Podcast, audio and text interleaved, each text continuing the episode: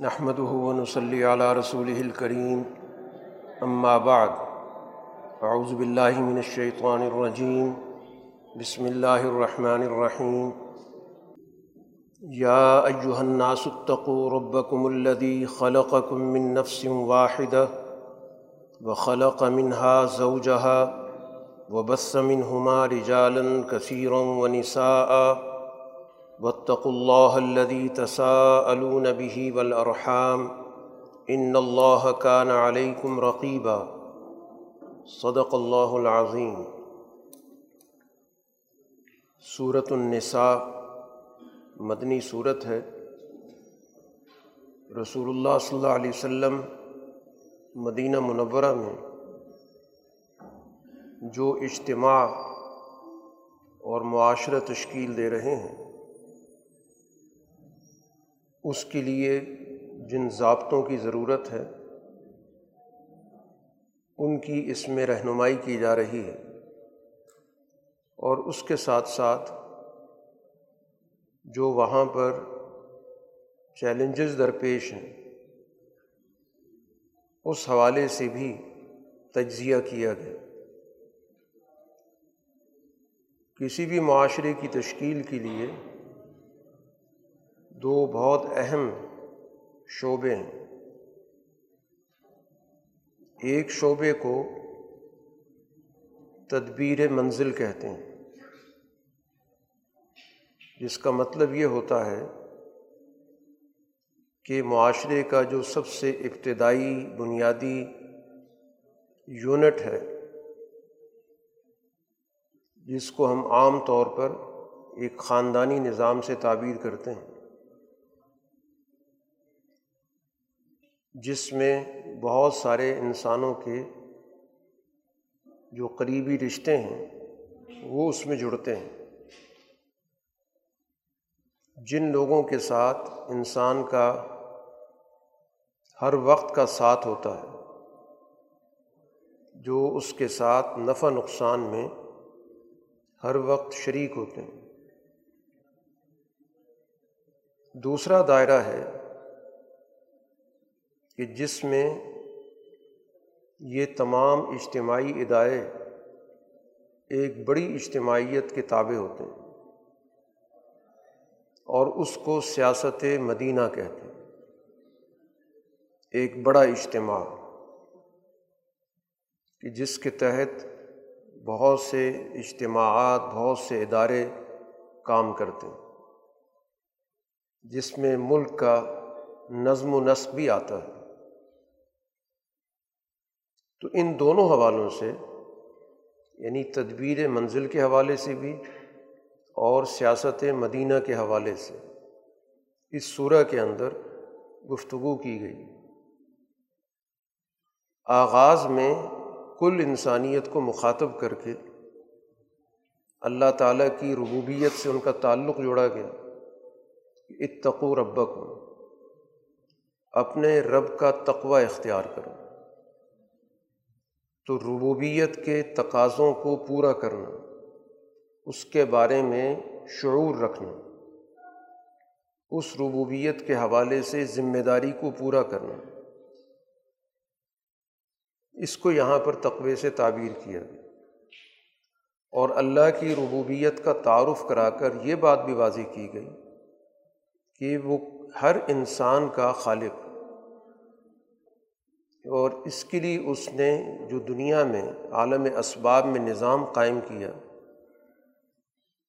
کہ ایک انسان کو تخلیق کیا اور پھر اسی انسان سے اس کے جوڑے کی تخلیق ہوئی۔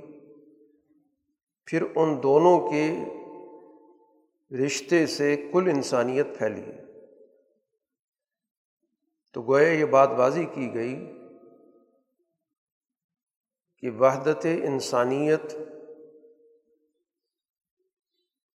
اور اس کی اساس وحدت ربوبیت، جس کو رسول اللہ صلی اللہ علیہ وسلم نے خطب حجت الوداع میں اس طرح بیان کیا تھا کہ لوگوں تمہارا رب بھی ایک ہے، تمہارا باپ بھی ایک۔ ہے تو گویا قرآن حکیم انسانی معاشرے کی جو اساس ہے وہ متعین کر رہا ہے کہ سماجی لحاظ سے، تخلیق کے لحاظ سے ایک انسان اور پھر اس کی جو معنوی نوعیت ہے، ربوبیت کی نوعیت ہے، اس کے لیے وسائل مہیا کرنے کے لیے اللہ تعالیٰ کی ذات ہے۔ کوئی اور طاقت ایسی نہیں ہے جو انسانوں کو ان کے وسائل مہیا کرے۔ تو اس لحاظ سے ان کو سماجی لحاظ سے بھی وحدت رکھنی ہے اور فکری حوالے سے بھی ان کو کسی درجے میں شرک میں مبتلا نہیں ہونا، ایک ہی ذات سے تعلق رکھنا۔ تو گویا دین اپنی فکر کے حوالے سے بھی اور تمدنی تقاضوں کے لحاظ سے بھی، دونوں حوالوں سے انسان کی وحدت کو ایک اساسی اصول کے طور پر ذکر کرتا۔ اب اس عمومی اصول کے بعد کہ تمام انسان ایک ہیں، ان کی وحدت ہے، کسی بھی طور پر انسانوں کے درمیان تفریق، طبقاتیت کا ہونا، گروہوں میں تقسیم ہونا کسی کا کسی پر مسلط ہونا، یہ بنیادی اصول کے ہی خلاف ہے۔ اب اس انسانی معاشرے میں جس کی اساس ایک ہے، کچھ انسان جو کسی وجہ سے پیچھے رہ جائیں، پسماندہ رہ جائیں، تو اس وحدت انسانی کی اصول کا تقاضا یہ ہے کہ ان کمزور لوگوں کو تعاون فراہم کیا جائے، ان کو اپنے پاؤں پہ کھڑا کیا جائے۔ ان کو معاشرے کا ایک مفید حصہ بنایا جائے۔ اس کے لیے قرآن حکیم نے یہاں پر جس گروہ کا ذکر کیا، اس کے لیے عنوان قرآن حکیم نے اختیار کیا، یتامہ کا، یتیم، جو سرپرستی سے محروم ہو گئے۔ یعنی وہ خاندانی نظام جس میں ان کی پرورش ہونی تھی۔ جس میں ان کی دیکھ بھال ہونی تھی۔ وہ اس خاندانی نظام سے محروم ہو گئے۔ تو ایسی صورت میں یہ اب سوسائٹی کی اور اس کے نظام کی ذمہ داری ہے کہ ان کی اس محرومی کو مستقل ہونے سے بچائیں۔ ان کی ضروریات زندگی کا خیال رکھیں۔ ان کی تربیت کو اسی طرح ملحوظ رکھیں۔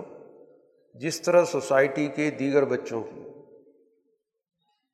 اور یتیم کے دائرے میں وہ تمام لوگ آ جاتے ہیں کہ جو بھی سماجی طور پر پسماندہ رہ جاتے ہیں۔ جن کے پاس سماج کا جو حوصلہ ہونا چاہیے، تعاون ہونا چاہیے، وہ نہیں رہتا۔ تو سرپرستی سے محروم جو بھی ہوں گے چاہے عرف کے اندر ان کو یتیم کہا جاتا ہے یا نہیں کہا جاتا۔ تو ان کی حقوق کی حفاظت کرنا یہ ایک صالح سماج کی ذمہ داری ہوتی ہے۔ اور جس سماج کے اندر ایسے لوگوں کے حقوق پامال ہوتے ہیں، تو یہ واضح علامت ہے کہ وہ فاسد سماج ہے۔ تو قرآن حکیم نے کہا کہ ان کی جو بھی اموال ہیں، ملکیتیں ہیں، ان کی حفاظت ضروری ہے۔ اور کسی کو اس بات کا اختیار نہیں ہے کہ کسی طور پر ان کے عمدہ ذرائع کو اپنے قبضے میں رکھ کر اور اس کے بدلے میں کم درجے کی چیزیں ان کو دے دیں۔ بلا تبدل الخبی سبت کہ ان کے پاس اچھے ذرائع موجود ہیں اور ایک شخص سرپرستی کے نام پر وہ اچھے ذرائع اپنے قبضے میں رکھ لیتا ہے۔ اور اس کے نام ایسے کمزور، گئے گزرے، بیکار قسم کے جو وسائل اور ذرائع اس کے نام کر دیتا تو اس سے سختی کے ساتھ روکا گیا اور کہا گیا کہ یہ بہت بڑا ظلم۔ ہے اور اسی تناظر میں، اسی پس منظر میں قرآن حکیم نے ایک اور ضابطہ بھی بتایا کہ زمانہ جاہلیت میں ظلم کی ایک صورت یہ بھی ہوتی تھی کہ جو بچیاں یتیم رہ جاتی تھیں، تو ان کے ساتھ نکاح کر کے ان کے سارے وسائل پہ قبضہ کر لیتے تھے۔ اب ظاہر ہے کہ ان کی سرپرستی کرنے والا تو کوئی ہے نہیں، کہ جو ان کے لیے آواز اٹھائے۔ اور جب ان کے ساتھ رشتہ کر لیا تو وہ مکمل طور پر ان کے رحم و کرم پہ۔ تو قرآن حکیم نے کہا کہ اس ناانصافی کی گنجائش نہیں ہے۔ اگر تم ان کے ساتھ انصاف نہیں کر سکتے، عدل نہیں کر سکتے، تو پھر تمہیں ان کے ساتھ رشتہ نہیں کرنا چاہیے۔ اس کی بجائے تم اور رشتے تلاش کر لو، تاکہ ان کو حقوق سے محروم نہ کیا جا سکے۔ اس پس منظر میں قرآن حکیم نے تعدد ازدواج کے قانون کا ذکر کیا کہ جو اللہ نے اجازت دی ہے کہ ایک سے زائد تم نکاح کر سکتے ہو۔ تو اس سے پہلے قرآن حکیم نے یہ بات بتائی ہے کہ یہ اجازت کس پس منظر میں دی جا رہی ہے؟ اور اس قانون کی جو اساس ہے تعدد ازدواج کی قانون کی اساس بھی عدل ہے کہ جو عدل و انصاف کر سکتا ہے، حقوق ادا کر سکتا ہے، اس کے لیے تو گنجائش ہے۔ اور جس کے اندر عدل و انصاف نہیں ہے، تو پھر اس کے لیے گنجائش بھی نہیں۔ اس لیے قرآن حکیم نے کہا کہ وین خف تم اللہ تعدل فواہدہ اگر تمہیں اس بات کا اندیشہ ہے کہ عدل نہیں کر سکو گے توازن قائم نہیں رکھ سکو گے تو پھر تمہیں ایک ہی نکاح پہ اکتفا کرنا چاہیے۔ اسی کے ساتھ ساتھ قرآن حکیم نے ایک اور کمزور طبقے کا بھی ذکر کیا۔ یہ وہ لوگ ہیں کہ جو معاشی سوجھ بوجھ سے محروم ہوتے ہیں، جن کو معاشیات کی میکنزم کا پتہ نہیں ہوتا کہ کیا چیز خریدنی ہے، کتنے میں خریدنی ہے۔ ان کے اندر معاشی صلاحیت سمجھنے کی کمزور ہے۔ تو پھر ان کے ساتھ بھی معاملات کے اندر تمہیں نا انصافی نہیں کرنی چاہیے۔ ان کو قرآن حکیم نے صفحا سے تعبیر کیا کہ ان کے جو مال ہیں، ان کی جو ملکیتیں ہیں، ان کی حفاظت ضروری ہے۔ حتیٰ کہ ان لوگوں کے ہاتھ میں بھی نہیں دے سکتے جو اس کے اصل میں مالک تو ہیں۔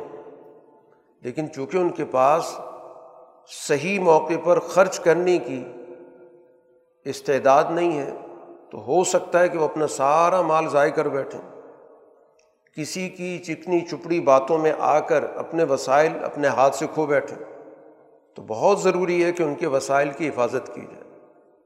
باقی ان کی ضروریاتی زندگی پہ خرچ کیا جائے، جو بھی ان کی بنیادی ضروریات ہیں، لباس کی ہیں، کھانے پینے کی ہیں، علاج معالجی کی ہیں، تعلیم کی ہیں، یہ وسائل اس پہ خرچ کیے جائیں۔ ان کے براہ راست ہاتھ میں نہ دیے جائیں۔ کیونکہ ایسی صورت میں یہ وسائل ان کے ہاتھوں سے ضائع ہو جائیں گے۔ تو ان کے حقوق کی بھی حفاظت کرنی۔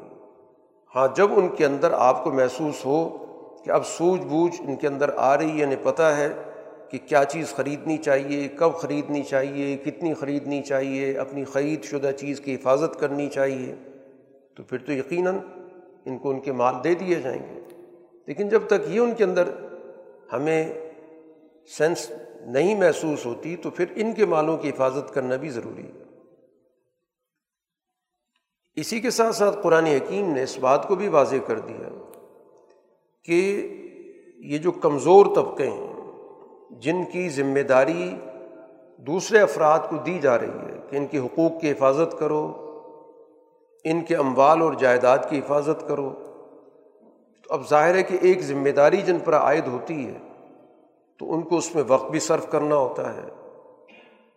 ذمہ داری جب قبول کی ہے، تو اس لحاظ سے ان کو اس سلسلے میں اپنے اقدامات بھی کرنے ہوں گے۔ تو اب یہ جو رشتہ ہے، ان لوگوں کا، جن کے پاس سرپرستی ہے، ذمہ داری ہے، کمزور لوگوں کی، یتیم لوگوں کی، تو ان کو بھی ایک ضابطہ بتایا جا رہا ہے۔ کہ تمہارا ان کے مال سے جو تعلق ہے وہ صرف حفاظت کا ہے۔ ہاں اگر تم واقعتاً اپنی اس ذمہ داری کو ادا کرنے کی وجہ سے اپنی بنیادی ضروریات کے حوالے سے تمہیں مسائل درپیش ہیں، تو پھر تمہیں اتنی اجازت دی جا رہی ہے کہ اپنی روز مرہ کی ضرورت پورا کرنے کے لیے ان کے مال سے لے سکتے ہو۔ کیونکہ تم ان کے کسٹوڈین ہو، حفاظت کر رہے ہو، اپنا وقت صرف کر رہے ہو، اپنی ذمہ داری ادا کر رہے ہو۔ تو اتنی تمہیں اجازت دی جا سکتی ہے بشرطے کہ تمہارے پاس اگر اپنے وسائل موجود نہیں۔ ہیں اسی چیز سے اخذ کیا گیا کہ جو بھی کسی کام کے ذمہ دار ہوتے ہیں، اگر ان کے پاس اپنے معاشی وسائل موجود نہیں ہیں، تو وہ وہاں پر اپنی ضروریات پورا کرنے کے لیے بقدر ضرورت لے سکتے ہیں۔ چنانچہ نظام چلانے والوں کی جو اجتماعی اموال ہیں، اجتماعی خزانہ ہے اس سے اسی تعلق کے ساتھ ذکر کیا گیا کہ جو والی وقت ہے جو حاکم وقت ہے، جس کے پاس سسٹم چلانے کی ذمہ داری ہے، اس کا ملک کے بیت المال، ملک کے خزانے سے اسی طرح کا تعلق ہے، جس طرح کے ایک سرپرست کا یتیم کے مال سے تعلق ہوتا ہے۔ کہ بلا وجہ وہ مال نہیں لے سکتا۔ سوائے اس کی کہ اس کی کوئی ضرورت اس سے وابستہ اور اس کے پاس اپنے وسائل موجود نہیں۔ ہیں یہ اپروچ دی گئی کہ تاکہ قومی خزانے کو، قومی وسائل کو وہ اپنی ملکیت سمجھ کر، اپنی زیر تصرف سمجھ کر جیسے چاہے خرچ نہ کرتے پھریں۔ صرف اس حد تک کہ جس سے ان کی اپنی ضرورت کھانے پینے کی لباس کی وابستہ ہے۔ بس اس سے زیادہ نہیں۔ چنانچہ اول دور میں خلفۂ راشدین نے اسی اصول پر عمل کی۔ کہ انہوں نے بیت المال سے صرف اتنی مقدار لی کہ جس سے ان کی روز مرہ کی زندگی بسر ہو سکے۔ اور وہ بھی اس وجہ سے کہ ان کے پاس اب اتنا وقت موجود نہیں ہے کہ وہ اجتماعی اور ریاستی ذمہ داریوں کو چھوڑ کر اپنے معاشی تقاضے پورے کرنے کے لیے اپنا کوئی کاروبار کریں۔ جس طرح کہ حضرت ابو بکر صدیق رضی اللہ تعالیٰ عنہ منصب خلافت پر جب فائز کیے گئے، تو اس کے بعد وہ اپنی ضروریاتی زندگی کا نظام چلانے کے لیے بازار کی طرف جا رہے تھے، مارکیٹ کی طرف جا رہے تھے، کیونکہ بہت کامیاب تاجر تھے۔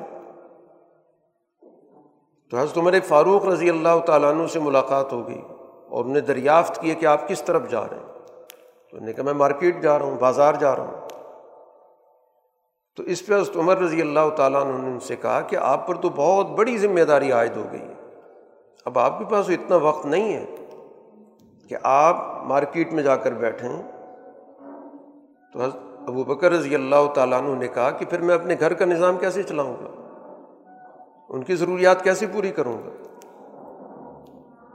تو اس پر حضرت عمر رضی اللہ تعالیٰ نے کہا کہ اس کا ہم مل بیٹھ کر مشاورت سے مسئلہ حل کرتے ہیں کہ بیت المال سے آپ کے لیے کوئی روزانہ کا ایک خرچ مقرر کر دیا جائے چنانچہ مشاورت ہوتی ہے اور طے یہ ہوتا ہے کہ ایک عام آدمی، ایک عام مزدور کی جو مزدوری ہے، اس کے بقدر خلیفہ وقت کو بیت المال سے دیا جائے گا۔ اور وہ بھی تعین خود حضرت ابو بکر رضی اللہ تعالیٰ عنہ نے کیا کہ ہم گھر میں دو آدمی ہیں، باقی تو بڑے بچے ہیں، وہ اپنے، ان کے اپنے اپنے خاندان ہیں، اپنے کام ہیں۔ ہم ہی ابھی بھی ہیں اور ہماری صرف اتنی ضرورت ہے۔ اور وہ روزینہ مقرر ہوا۔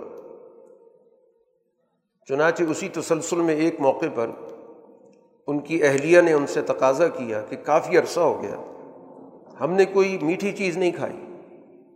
تو اگر آپ بیت المال کے خازن سے، ذمہ دار سے تھوڑا سا تقاضا کریں کہ کچھ اضافہ کر دے تاکہ ہم اس قابل ہو جائیں کہ اپنے گھر کے لیے کوئی میٹھا بنا سکیں۔ تو حضرت ابوبکر رضی اللہ تعالیٰ عنہ نے انکار کر دیا کہ میں اپنی ضرورت کے مطابق لے رہا ہوں۔ اس سے میں آگے نہیں بڑھ سکتا۔ ہاں اب یہ تمہاری گھر داری ہے، سلیقہ مندی ہے، تم اسی کے اندر رہ کے اگر کچھ کر سکتی ہو تو کر لو۔ اس خاتون نے ظاہر اس میں سے کچھ تھوڑا تھوڑا بیا اس کو نکالنا شروع کیا، بچا کے اس نے ایک دن ایک میٹھا بنا کے حضرت ابو بکر رضی اللہ تعالیٰ عنہ کے سامنے کھانے میں پیش کر دیا۔ تو حضرت ابو بکر نے دریافت کیے کہ یہ کہاں سے آیا؟ تو اس پہ انہوں نے بتایا کہ میں نے خود اپنی تدبیر کے ساتھ یہ کام کیا۔ ان نے باتوں باتوں میں پوچھ لیا کہ کیا کیا تم نے؟ انہوں نے بتایا کہ ہر روز اتنا اتنا میں نکالتی رہی ہوں، بچاتی رہی ہوں۔ تو حضرت بکر رضی اللہ تعالیٰ عنہ نے کہا کہ اس سے معلوم ہوتا ہے کہ اتنی مقدار اگر نکال دی جائے تو بھی گزارا ہو سکتا ہے۔ چنانچہ بیت المال کے خازن کو لکھ دیا کہ اتنا مزید کم کر دیا۔ تو یہ وہی اپروچ ہے جو قرآن حکیم یہاں پر بتا رہا ہے کہ اسی طرح جس طرح ایک یتیم کے سرپرست کو یتیم کے مال سے تعلق رکھنا ہوتا ہے بڑی احتیاط کے ساتھ۔ تو اسی طرح جو نظام چلانے والا ہوتا ہے، اس کو قومی خزانے کے ساتھ اسی طرح کا تعلق رکھنا ہوتا ہے۔ تبھی قومی ترقی کرتی ہیں، تبھی اجتماع اپنے پاؤں پہ کھڑا ہوتا ہے۔ تبھی اس کے نتیجے میں حضرت بکر رضی اللہ تعالیٰ نے ایک کامیاب نظام قائم کیا۔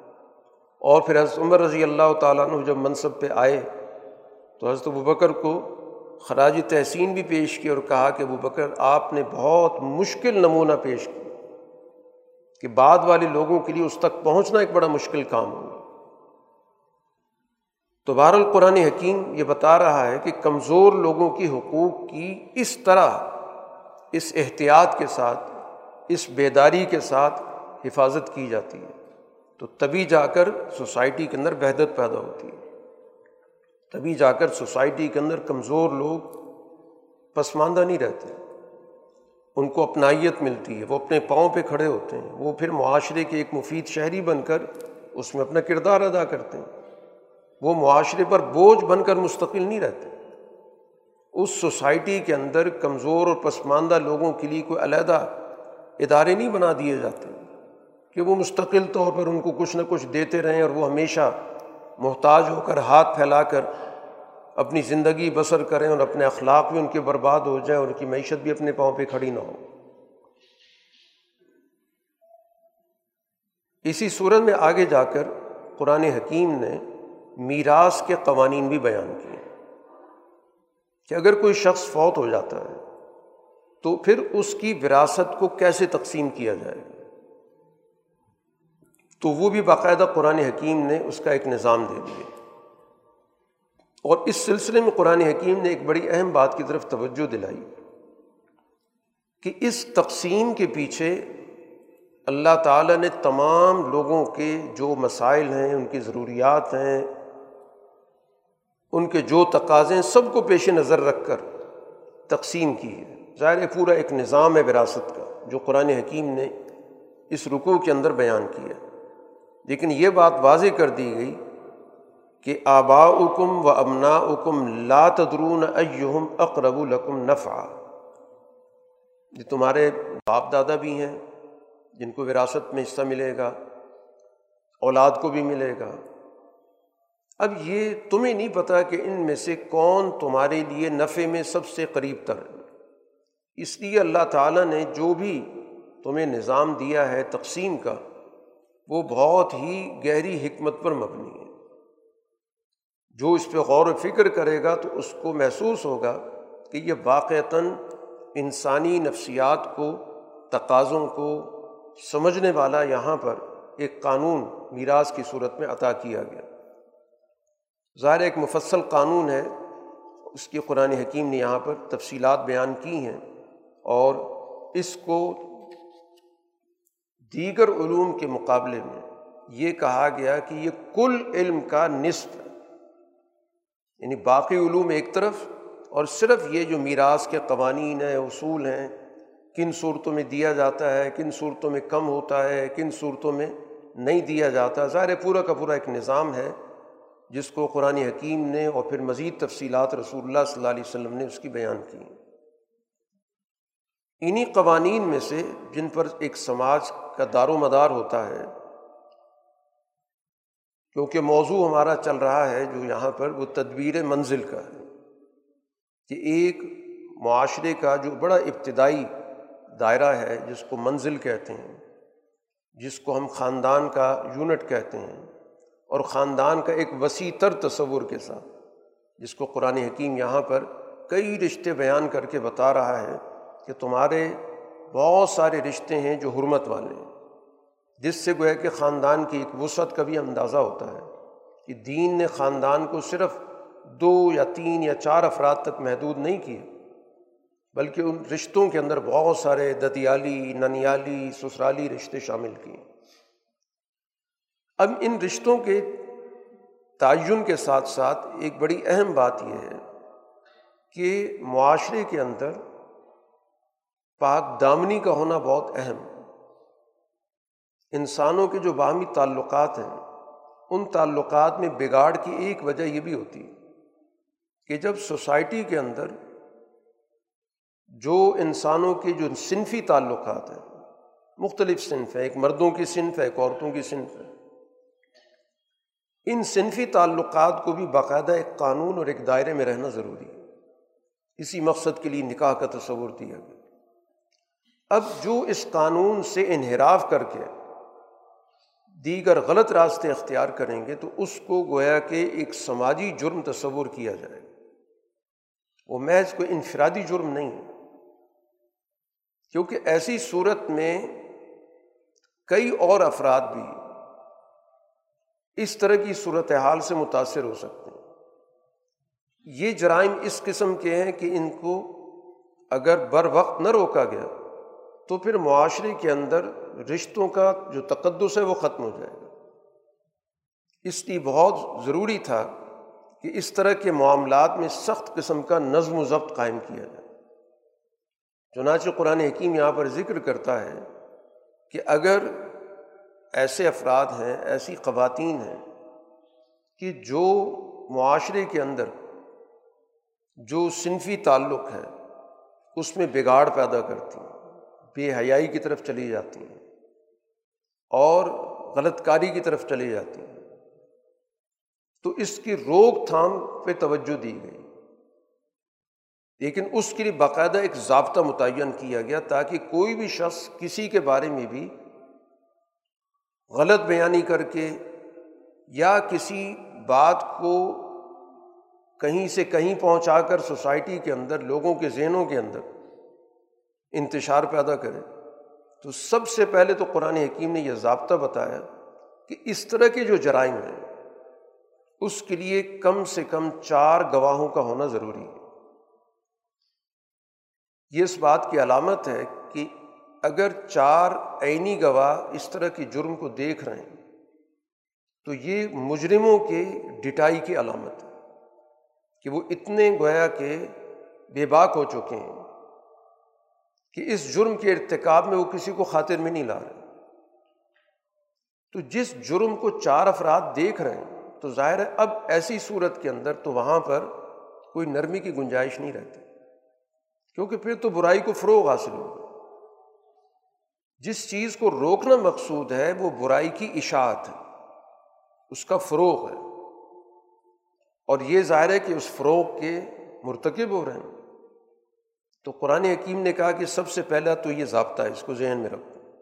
محض کسی کے بارے میں بات کہہ دینا، کسی کے بارے میں کوئی تأثر قائم کر لینا، کوئی گمان قائم کر لینا۔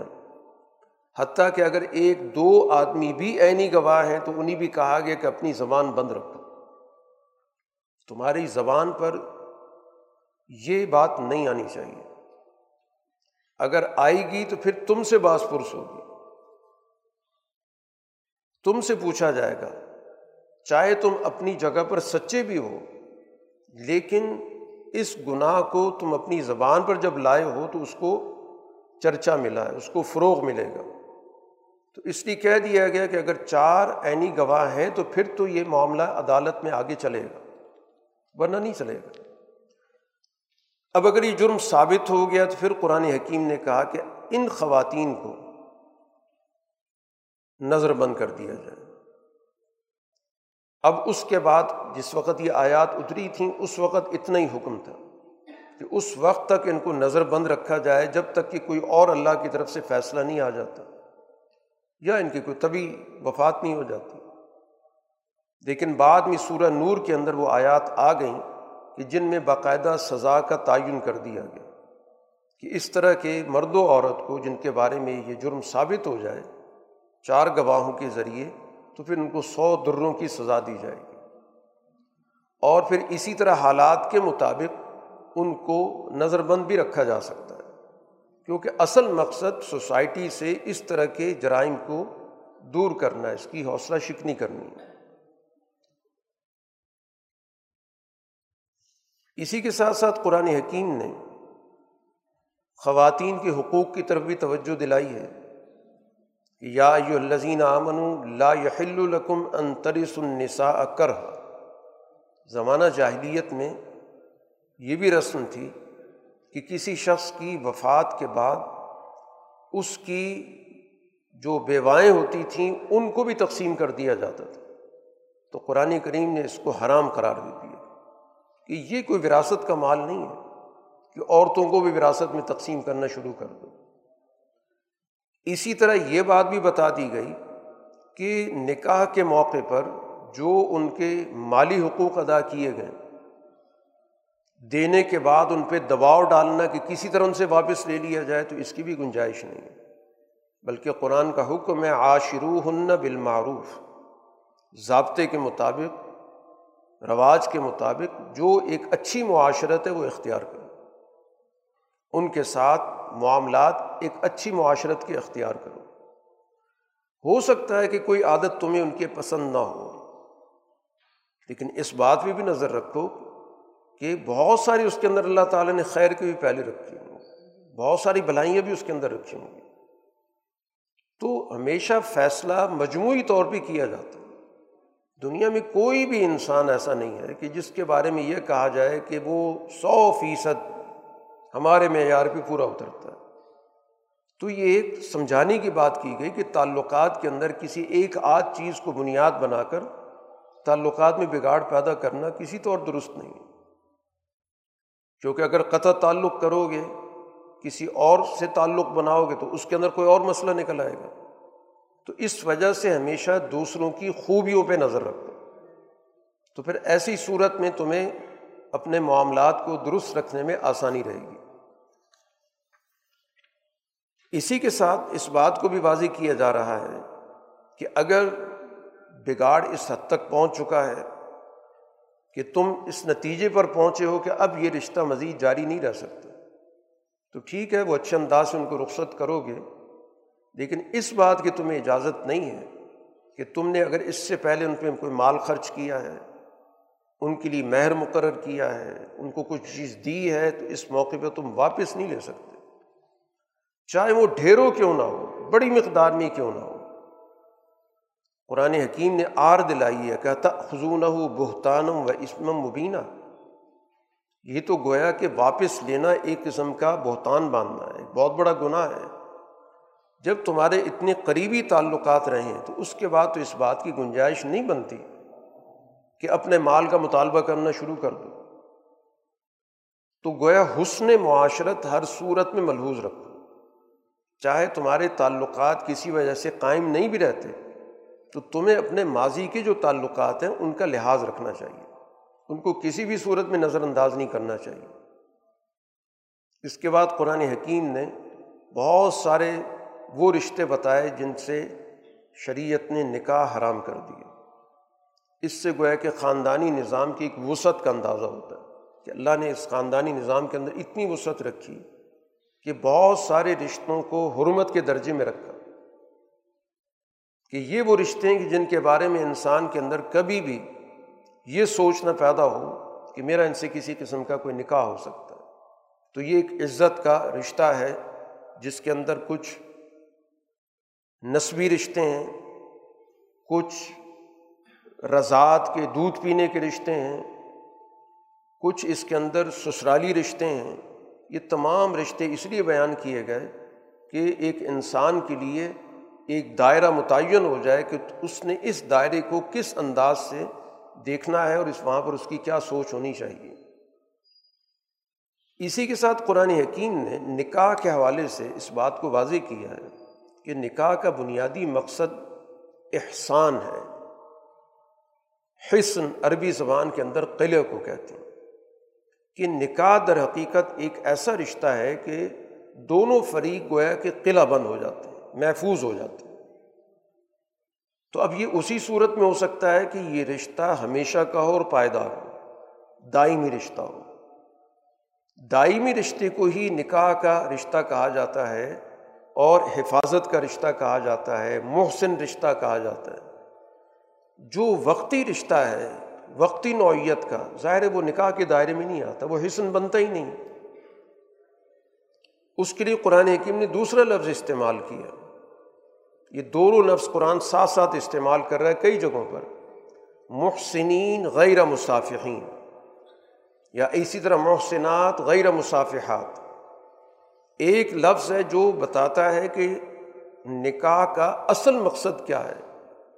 کہ ایک انسان کا مستقل طور پر اس رشتے کے ذریعے اپنے آپ کو محفوظ کر لینا ہے، ان تمام فواہش سے، ان تمام غلط تصورات سے، بے حیائی کے تصورات سے جو ایک انسان کو غلط کاری کی طرف لے جاتے اور اس کے مقابلے پر دوسرا رشتہ ہے، صرف اور صرف حیوانی رشتہ، وقتی رشتہ۔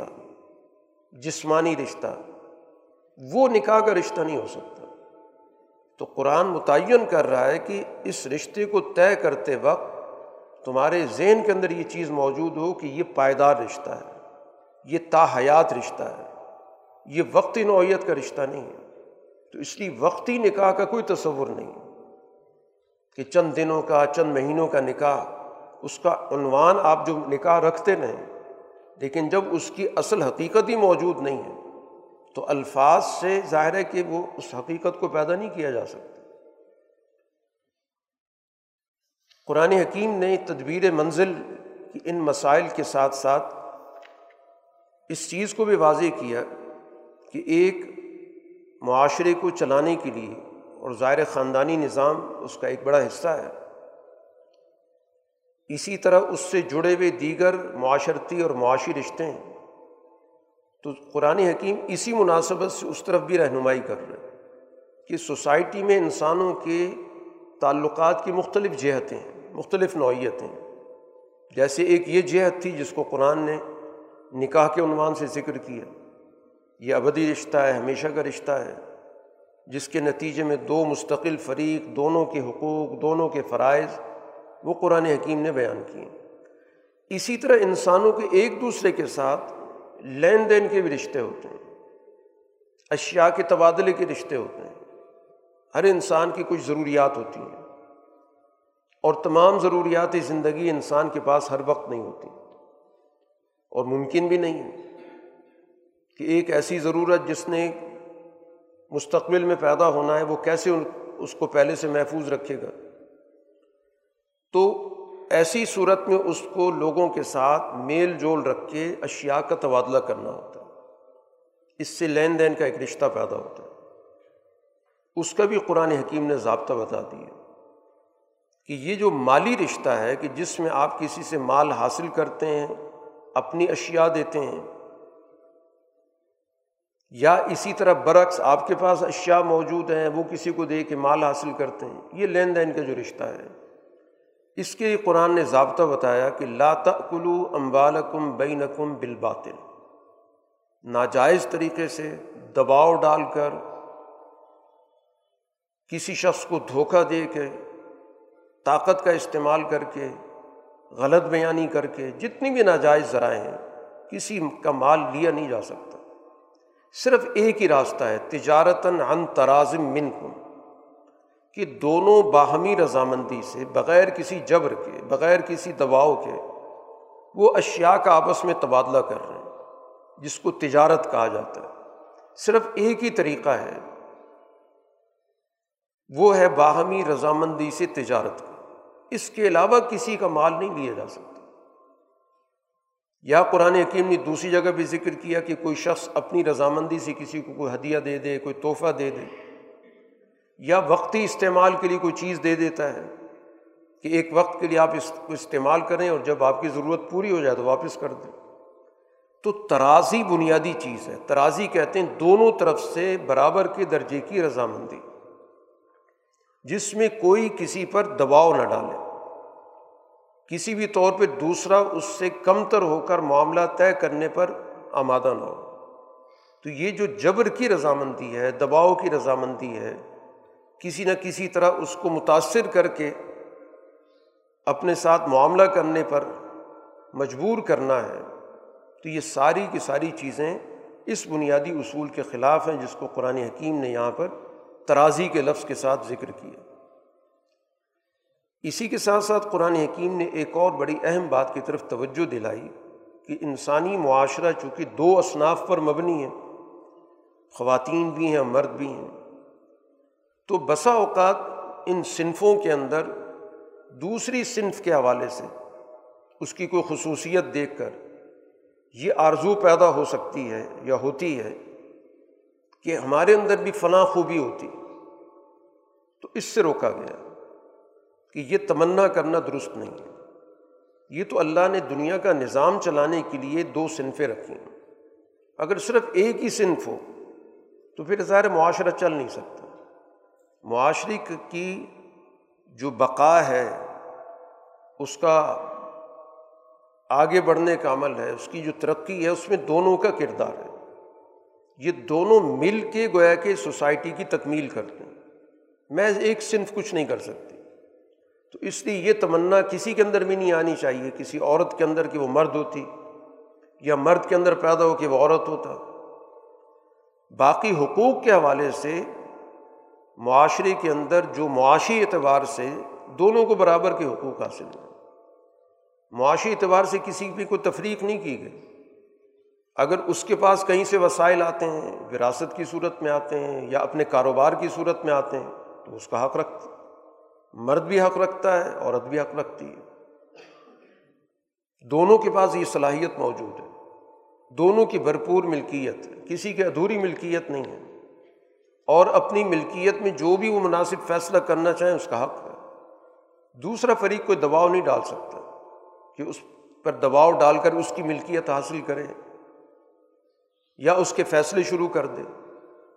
اس کی گنجائش نہیں۔ ہے تو گویا دونوں کا تعلق بھی ہے اور اس کے ساتھ ساتھ دونوں کی ایک مستقل حیثیت بھی ہے۔ یہی توازن کہلاتا ہے۔ اگر یہ توازن ٹوٹ جائے کہ یا تو دونوں ایسے مستقل بن جائیں کہ باہمی تعلق، رب تعاونی ختم ہو جائے تو اس سے بھی سوسائٹی نہیں چل سکتی۔ اور یا اتنا ایک دوسرے پر حاوی ہو جائے کہ دوسرے کی تمام چیزوں کو وہ اپنی ملکیت تصور کر کے اس میں مداخلت شروع کر دے اور دوسری کی حیثیت سرے سے ختم کر دی جائے، تو اس سے بھی سوسائٹی آگے نہیں بڑھتی۔ اب اس رشتے کو قرآن حکیم نے جس لفظ کے ساتھ ذکر کیا ہے کہ ارجال و قوام عالن نصاب کہ ایک کوئی بھی ادارہ چلانے کے لیے آپ کو کسی ایک شخص کو ذمہ داری دینی پڑتی۔ اس کے بغیر کوئی ادارہ نہیں چلتا۔ کسی بھی اجتماع، کسی بھی معاشرے، کسی بھی ادارے کے اندر جو افراد موجود ہوتے ہیں، وہ اس لحاظ سے تو سارے مساوی ہوتے ہیں کہ سب کی اپنی اپنی کی حیثیت ہے۔ لیکن جب وہ اپنی اجتماعی نوعیت کے اعتبار سے فیصلہ کریں گے، تو لازمی طور پر ان کو ایک سسٹم بنانا پڑے گا، ایک نظم و ضبط قائم کرنا پڑے گا، تاکہ تمام معاملات ایک ضابطے کے تحت ہوں اور اس کے لیے ان کو ظاہر کسی کو ذمہ داری دینی پڑے گی کہ وہ نظم و ضبط کو قائم رکھے۔ اور باقی لوگ اس کے قائم کردہ نظم و ضبط کو قبول کرتے ہیں۔ ایک معلوم حقیقت ہے، پوری دنیا کے اندر ہر ادارہ، ہر نظام اسی بنیاد پہ چلتا ہے۔ اسی اصول پر خاندانی نظام ہے۔ اس کے لیے جو ذمہ داری نظم و ضبط کی دی گئی، وہ مرد کو دی گئی۔ اسی کو قوام سے تعبیر کیا گیا کہ وہ منتظم ہے۔ اس نے اپنی ذمہ داری پوری کرنی ہے۔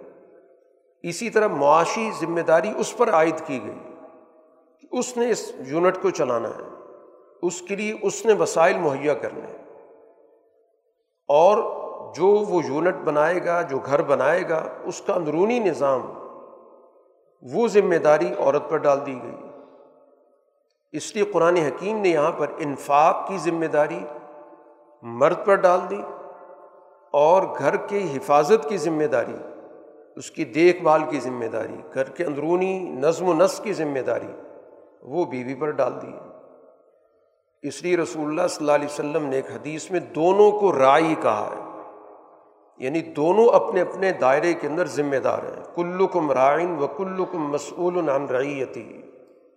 کہ تم میں سے ہر شخص ایک ذمہ دار حیثیت رکھتا ہے، دیکھ بھال کرنے والا، نظم و نسق کا خیال رکھنے والا۔ دونوں کا دائرہ متعین کر دیا گیا کہ ایک نے معاشی نظم و نسق کو دیکھنا ہے، خارجی معاملات پہ اس نے نظر رکھنی ہے اور ایک نے داخلی امور پر نظر رکھنی ہے۔ اس کی دیکھ بھال کرنی ہے، اس کا نظم و نسق چلانا ہے۔ اس لیے المرۃ رعیت العلابیت زوجیہ کہ وہ جو خاتون ہے وہ اپنے شوہر کے گھر کی رائے اس کی ذمہ دار ہے۔ تو اس طرح گویا کہ ان کے درمیان یہ تعلق قرآن حکیم نے یہاں پر ذکر کیا کہ فصالحات و قانتات حافظات، کہ صالح عورتیں وہ ہوتی ہیں کہ جو ایک طرف اللہ کے حقوق پورے کرتی ہیں، قانتات ہوتی ہیں۔ اور دوسری طرف وہ حافظات ہوتی ہیں، گھریلو نظام کی حفاظت کرتی ہیں۔ شوہر کی عدم موجودگی کے معاملات کی وہ دیکھ بھال کرتی ہیں۔ جو بھی ان کے عدم موجودگی کے جو بھی مسائل ہیں۔ اس طرح گویا کہ دونوں کی ذمہ داریوں کو ذکر کر کے ایک توازن قائم کیا گیا۔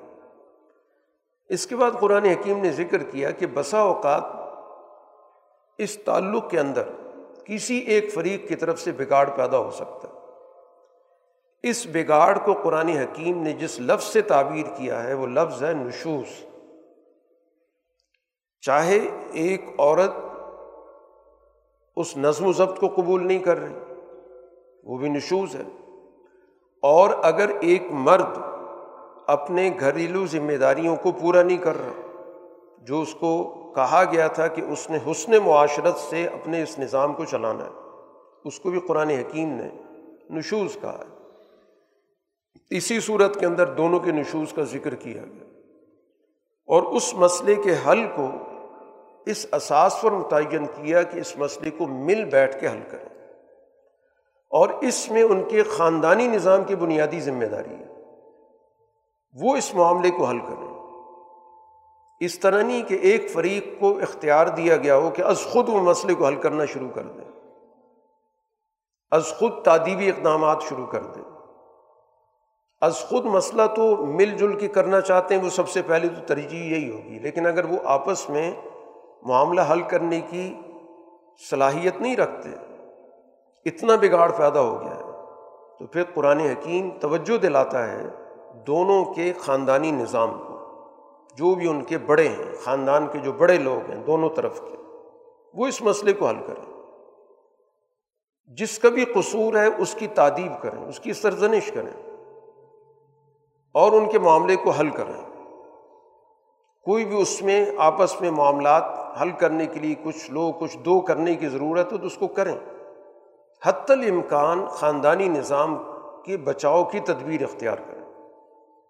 قبل اس کے کہ اس آخری انتہا تک پہنچ جائیں۔ اور اگر باقی خاندان کے جو بڑے ہیں وہ اس نتیجے پہ پہنچ رہے ہیں کہ بگاڑ بہت ہو چکا ہے۔ مزاجوں میں بہت زیادہ تضاد پیدا ہو گیا۔ نباہ کی کوئی صورت نظر نہیں آتی۔ تو پھر قرآن حکیم نے بتا دیا کہ آخری راستہ موجود ہے، جو اس دین نے باقاعدہ متعین کیا، جو دیگر مذاہب میں نہیں ہے۔ دنیا کی دیگر مذاہب کا تصور یہ ہے کہ جب ایک دفعہ رشتہ نکاح ہو گیا تو چاہے قیامت آ جائے، یہ تعلق ختم نہیں ہو سکتا۔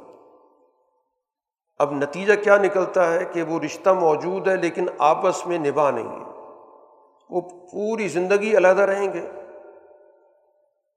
لیکن قانونی طور پر ان کا رشتہ میاں بیوی کا شمار ہوگا۔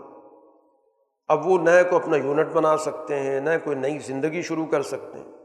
اس کے برعکس اسلام نے باقاعدہ ایک قانون بھی دیا کہ اگر نباہ کی کوئی صورت موجود نہیں ہے تو پھر طلاق کا قانون رکھا گیا۔ اور اس قانون طلاق میں بھی یہ کہا گیا کہ ایک دفعہ طلاق دینے کے بعد تمہارے پاس تین، ساڑھے تین، چار مہینے کا عرصہ موجود ہے کہ تم اپنے اس رشتے کو بحال کرنا چاہو تو کر سکتے ہو۔ اس میں باقاعدہ ایک تدبیر اختیار کی گئی۔ بہرحال ان تفصیلات کو بیان کرنے کے بعد پھر قرآن حکیم اگلے دائرے میں جاتا ہے۔ یہ تو خاندانی نظام کی گفتگو تھی کہ انسانی معاشرے کے اندر بہت سارے انسانوں کے ساتھ ایک دوسرے کے تعلقات اور رشتے ہوتے ہیں۔ ان کی قرآن حکیم نے یہاں پر ایک تفصیل بیان کی ہے۔ قرابت داری کا رشتہ ہے۔ اب چاہے وہ نسبی قرابت داری ہے، جس کو ہم خونی رشتے کہتے ہیں، چاہے کسی اور حوالے سے وہ قرابت داری کا رشتہ بنتا ہے۔ قرابت جس سے بھی ہوگی، اس کے حقوق اس پر عائد ہوں گے۔ ہم سائیگی کا رشتہ ہے۔ قرآن حکیم اس کا ذکر کر رہا ہے کہ جو لوگ اکٹھے رہتے ہیں، ایک جگہ پر رہتے ہیں، ایک محلے میں رہتے ہیں، ایک ملک میں رہتے ہیں، تو ظاہر ان کا آپس میں ایک رشتہ پیدا ہو جاتا ہے، ان کے نفع نقصان مشترک ہو جاتے ہیں۔ اس لیے اس کا بھی باقاعدہ قرآن حکیم ذکر کرتا ہے کہ یہ بھی ایک رشتہ ہے، یہ بھی ایک تعلق ہے۔ اور ایک صحت مند معاشرہ ان تمام رشتوں کی حفاظت بھی کرتا ہے اور اس کے مطابق حقوق کی ادائیگی کا نظام بھی قائم کرتا ہے۔ پھر اسی طرح سوسائٹی کے اندر جو کمزور طبقے ہیں، جیسے پہلے بھی قرآن حکیم نے سورہ کے آغاز میں یتیموں کا ذکر کیا، محروم لوگوں کا ذکر کیا، محتاج لوگوں کا قرآن ذکر کر رہا ہے۔ جو بھی گویا کہ ایک معمول کی زندگی سے ہٹے ہوئے لوگ ہیں، ان تمام کو گویا معمول کی زندگی کی طرف لانا، یہ بنیادی قرآن کا منشا ہے کہ ہر آدمی گویا کہ معاشرے کے اندر اپنا سماجی کردار ادا کرے۔ وہ محرومی کی زندگی بسر نہ کرے۔ معاشرے کے نظام عدل کی ذمہ داری ہے کہ سوسائٹی کے ہر فرد کو مفید شہری بنائے۔ کسی بھی طور پر کسی کے رحم و کرم پہ نہ چھوڑے۔ مستقل محتاج بنا کر رکھنا یہ شریعت کے منشا کے بالکل خلاف ہے۔ شریعت کا منشا یہ ہے کہ کوئی بھی شخص اگر ضرورت مند ہو گیا ہے کسی بھی وجہ سے، آپ اس سے بنیادی تعاون کر کے اس کو اس معاشرے کے اندر دینے والا بنائیں۔ مستقل طور پہ لینے والا اس کو مت رکھے کیونکہ اس کے نتیجے میں وہ شخص معاشرے پر بوجھ بھی بنے گا اور اس کی اخلاقیات بھی برباد ہو جائیں گے۔ اور وہ پھر معاشرہ مجموعی طور پر بھی زوال کی طرف جائے گا، فساد کی طرف جائے گا۔ اب اس رویے کو جو سوسائٹی کے اندر حقوق کی ادائیگی نہیں کرتا، اس کو قرآن حکیم نے ذکر کیا کہ مختالن فخورہ کہ جو انسانوں کے حقوق کی ادائیگی میں جو چیز رکاوٹ بنتی ہے، وہ دو رویے بنتے ہیں۔ ایک خود پسندی، کہ اپنے آپ کو بہت کچھ سمجھنا، لوگوں سے بالا تر سمجھنا، جس کو حب جاہ کے لفظ سے بھی تعبیر کیا جاتا ہے کہ اپنی انا کے اندر رہنا، دوسروں کو حقیر سمجھنا اور دوسرا مرض ہے سرمایہ پرستی۔ یہ دو امراض ایسے ہیں کہ جو سوسائٹی میں انسانی حقوق کی ادائیگی میں رکاوٹ بنتے ہیں۔ اس لیے قرآن نے کہا کہ اللہ تعالیٰ اس طرح کے رویہ رکھنے والوں کو ناپسند کرتا ہے۔ اس لیے کہ یہ بخل ان کے اندر ہوگا۔ وسائل کو زیادہ سے زیادہ اپنے پاس روک کے رکھنا، چھپا کے رکھنا، تاکہ ہمیں لوگوں کے حقوق ادا نہ کرنے پڑیں۔ تو یہ وہ رویہ ہے جس کو، جس کے حاملین کو اللہ تعالیٰ نے کہہ دیا کہ ان سے اللہ کا کوئی تعلق نہیں۔ اور اسی رویے کی بنیاد پر قرآن حکیم نے جو جہاں لفظ استعمال کیا، وہ کافرین کا کیا۔ یہ عقیدے کے کفر کی یہاں پہ بات نہیں ہو رہی۔ یہ معاشرتی کفر ہے، یہ سماجی کفر ہے کہ معاشرے کے اندر جو انسان کے ذمے حقوق کی ادائیگی تھی، جس مال میں اس نے دوسرے لوگوں کو شریک کرنا تھا، وہ اس مال پہ سانپ بن کے بیٹھ گیا۔ تو یہ جو اجارہ دار طبقہ ہے، سرمایہ پرست طبقہ ہے، وسائل کو زیادہ سے زیادہ قبضہ کرنے والا طبقہ ہے یہ در حقیقت بہت بڑے سماجی کفر کا ارتکاب کرتا ہے۔ وہ آتدنا للکافرین عذاب مہینہ ان کے لیے ذلت ناک عذاب تیار ہے۔ ایک طبقہ اور بھی ہے۔ یہ تو بکیل طبقہ تھا جس کا قرآن نے ذکر کیا جو وسائل کو اپنے پاس روک کے بیٹھا ہوا ہے۔ ایک اور طبقہ خرچ تو کرتا ہے، لیکن اس خرچ کرنے کا مقصد اپنی نمود و نمائش ہے۔ اپنا ایک خوش آمدی طبقہ پیدا کرنا ہے، جو اس کے ثقافت کی تعریف کریں لوگوں میں اس کے لیے ایک نرم گوشہ پیدا کریں یہ طبقہ بھی سوسائٹی کے لیے نقصان دہ کہ جو سرمایہ کا معاشرے کے اندر زیادہ سے زیادہ اظہار کرتا ہے، تاکہ اس کے ذریعے اپنا ہلکا اثر قائم کرے، اثر و رسوخ بڑھائے۔ اس کے ذریعے وہ مفادات حاصل کرے اس کے ذریعے اقتدار تک پہنچے اس طرح گویا کہ وہ اپنے خوش آمدیوں کا، توفیلیوں کا ایک طبقہ پیدا کرتا ان کو بھی، اس کو بھی قرآن حکیم نے کہا کہ یہ بھی شیطان کا دوست ہے۔ تو یہ دونوں طرح کے جو رویے ہیں سرمایہ پرستوں کے اندر، ان دونوں کا قرآن حکیم نے یہاں پر تجزیہ کیا اب ان تفصیلات کے بعد قرآن حکیم اس بات پہ توجہ دلاتا ہے کہ ایک اجتماعی نظام کو قائم کرنے کے لیے دین نے جو ہمیں طریقۂ کار دیا، وہ نماز قائم کرنے کا۔ یہ جو نماز کا نظام ہے، ایک طرف عبادت کا نظام ہے اور دوسری طرف یہ تعلیم کا بھی نظام ہے۔ اسی وجہ سے نماز کے اندر، خاص طور پہ تین نمازوں کے اندر بآواز بلند تلاوت کی جاتی ہے۔ اس کا بنیادی مقصد عبادت کے ساتھ ساتھ اللہ کے سامنے اپنی بندگی کے اظہار کے ساتھ ساتھ تعلیم و تعلم بھی کہ اس کے ذریعے تعلیم دی جاتی ہے۔ اس وجہ سے اس کو پوری طرح شعوری حالت میں ادا کرنا ضروری ہے۔ قرآن حکیم کہتا ہے، بے شعوری کی حالت میں نماز کے قریب مت جاؤ۔ لا تقرب الصلاۃ وان تم سکارا۔ مدھوشی کی حالت ہے۔ معلوم ہی نہیں کہ ہم کیا ادا کر رہے ہیں، کیا پڑھ رہے ہیں۔ ایسی کیفیت میں نماز کے قریب مت جاؤ۔ اس سے پتہ چلتا ہے کہ کم سے کم جو کچھ نماز میں پڑھا جا رہا ہے، اس کا جاننا فرض ہے۔ وہ کلمات جو ادا کیے جاتے ہیں۔ سورہ فاتحہ پڑھی جا رہی ہے۔ تو ہمیں سورہ فاتحہ کا مفہوم آنا چاہیے۔ ایک بنیادی نوعیت ہے اس کی۔ یا اسی طرح جو چند ایک صورتیں ہمیں یاد ہوتی ہیں، ہم پڑھتے ہیں، تو ان کا مفہوم ہمیں معلوم ہونا چاہیے۔ ہم تشہد پڑھتے ہیں، تحیات پڑھتے ہیں، ہمیں پتہ ہو کہ یہ کلمات کیا ہیں۔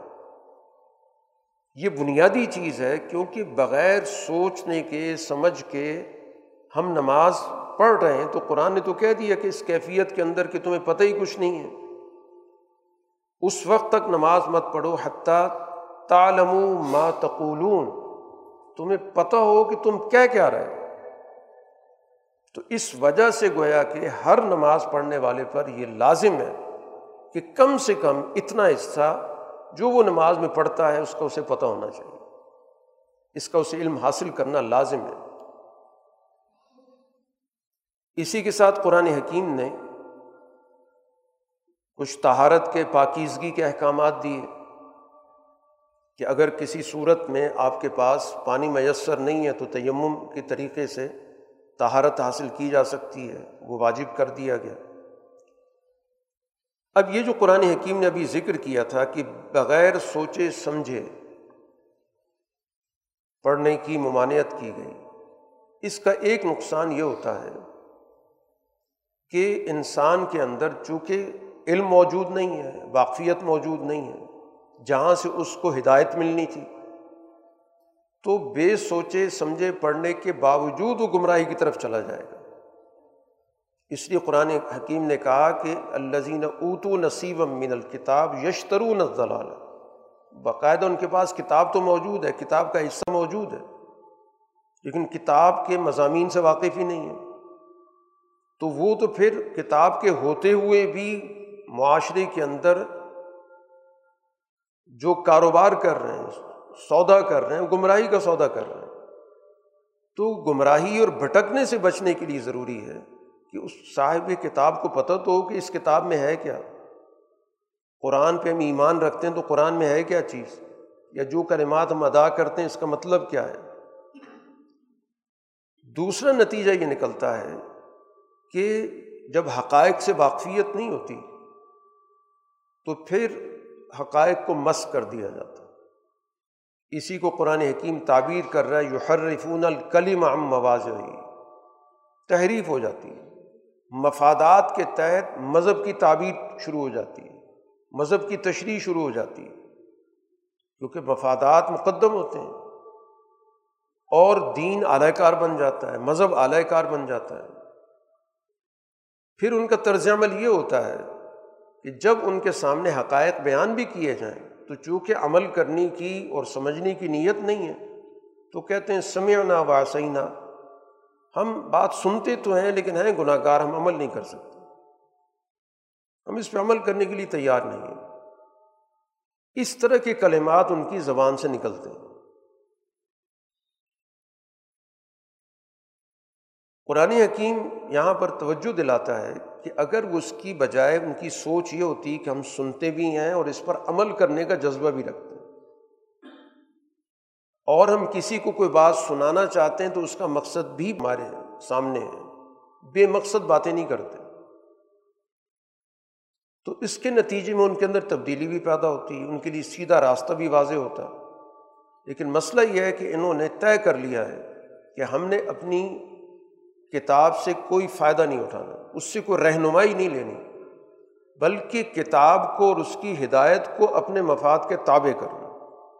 تو جب سوچ یہ بن جائے کہ جو اصل چیز تھی وہ تابع بنا دی گئی، اور جس چیز کو اصل کے تابع کرنا تھا، جو مفادات تھے، خواہشات تھیں سوچیں تھیں نظریات تھے، ان کو ہدایت کے تابع کرنا تھا۔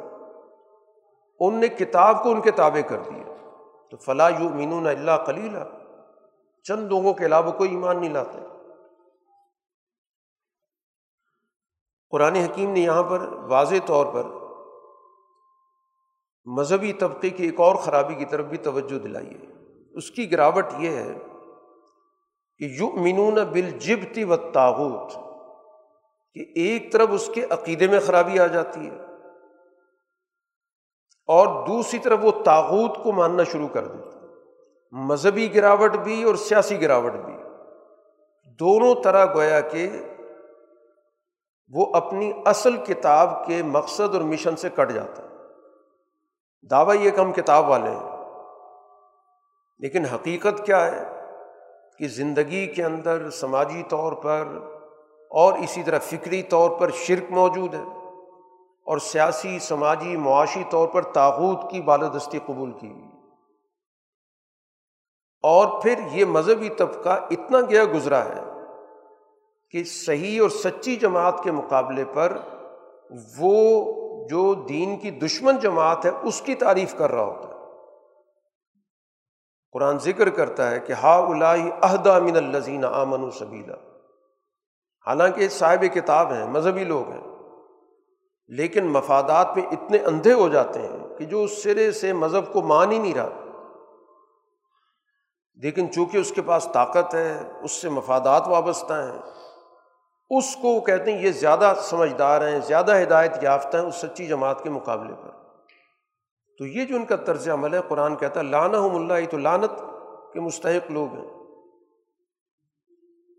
اب یہ جو لوگ ہیں کہ جو بظاہر مذہب کا تعارف رکھتے ہیں، مذہبی کتاب ان کے پاس موجود ہے، یہ اخلاقیات میں نہایت گرے ہوئے لوگ ہیں۔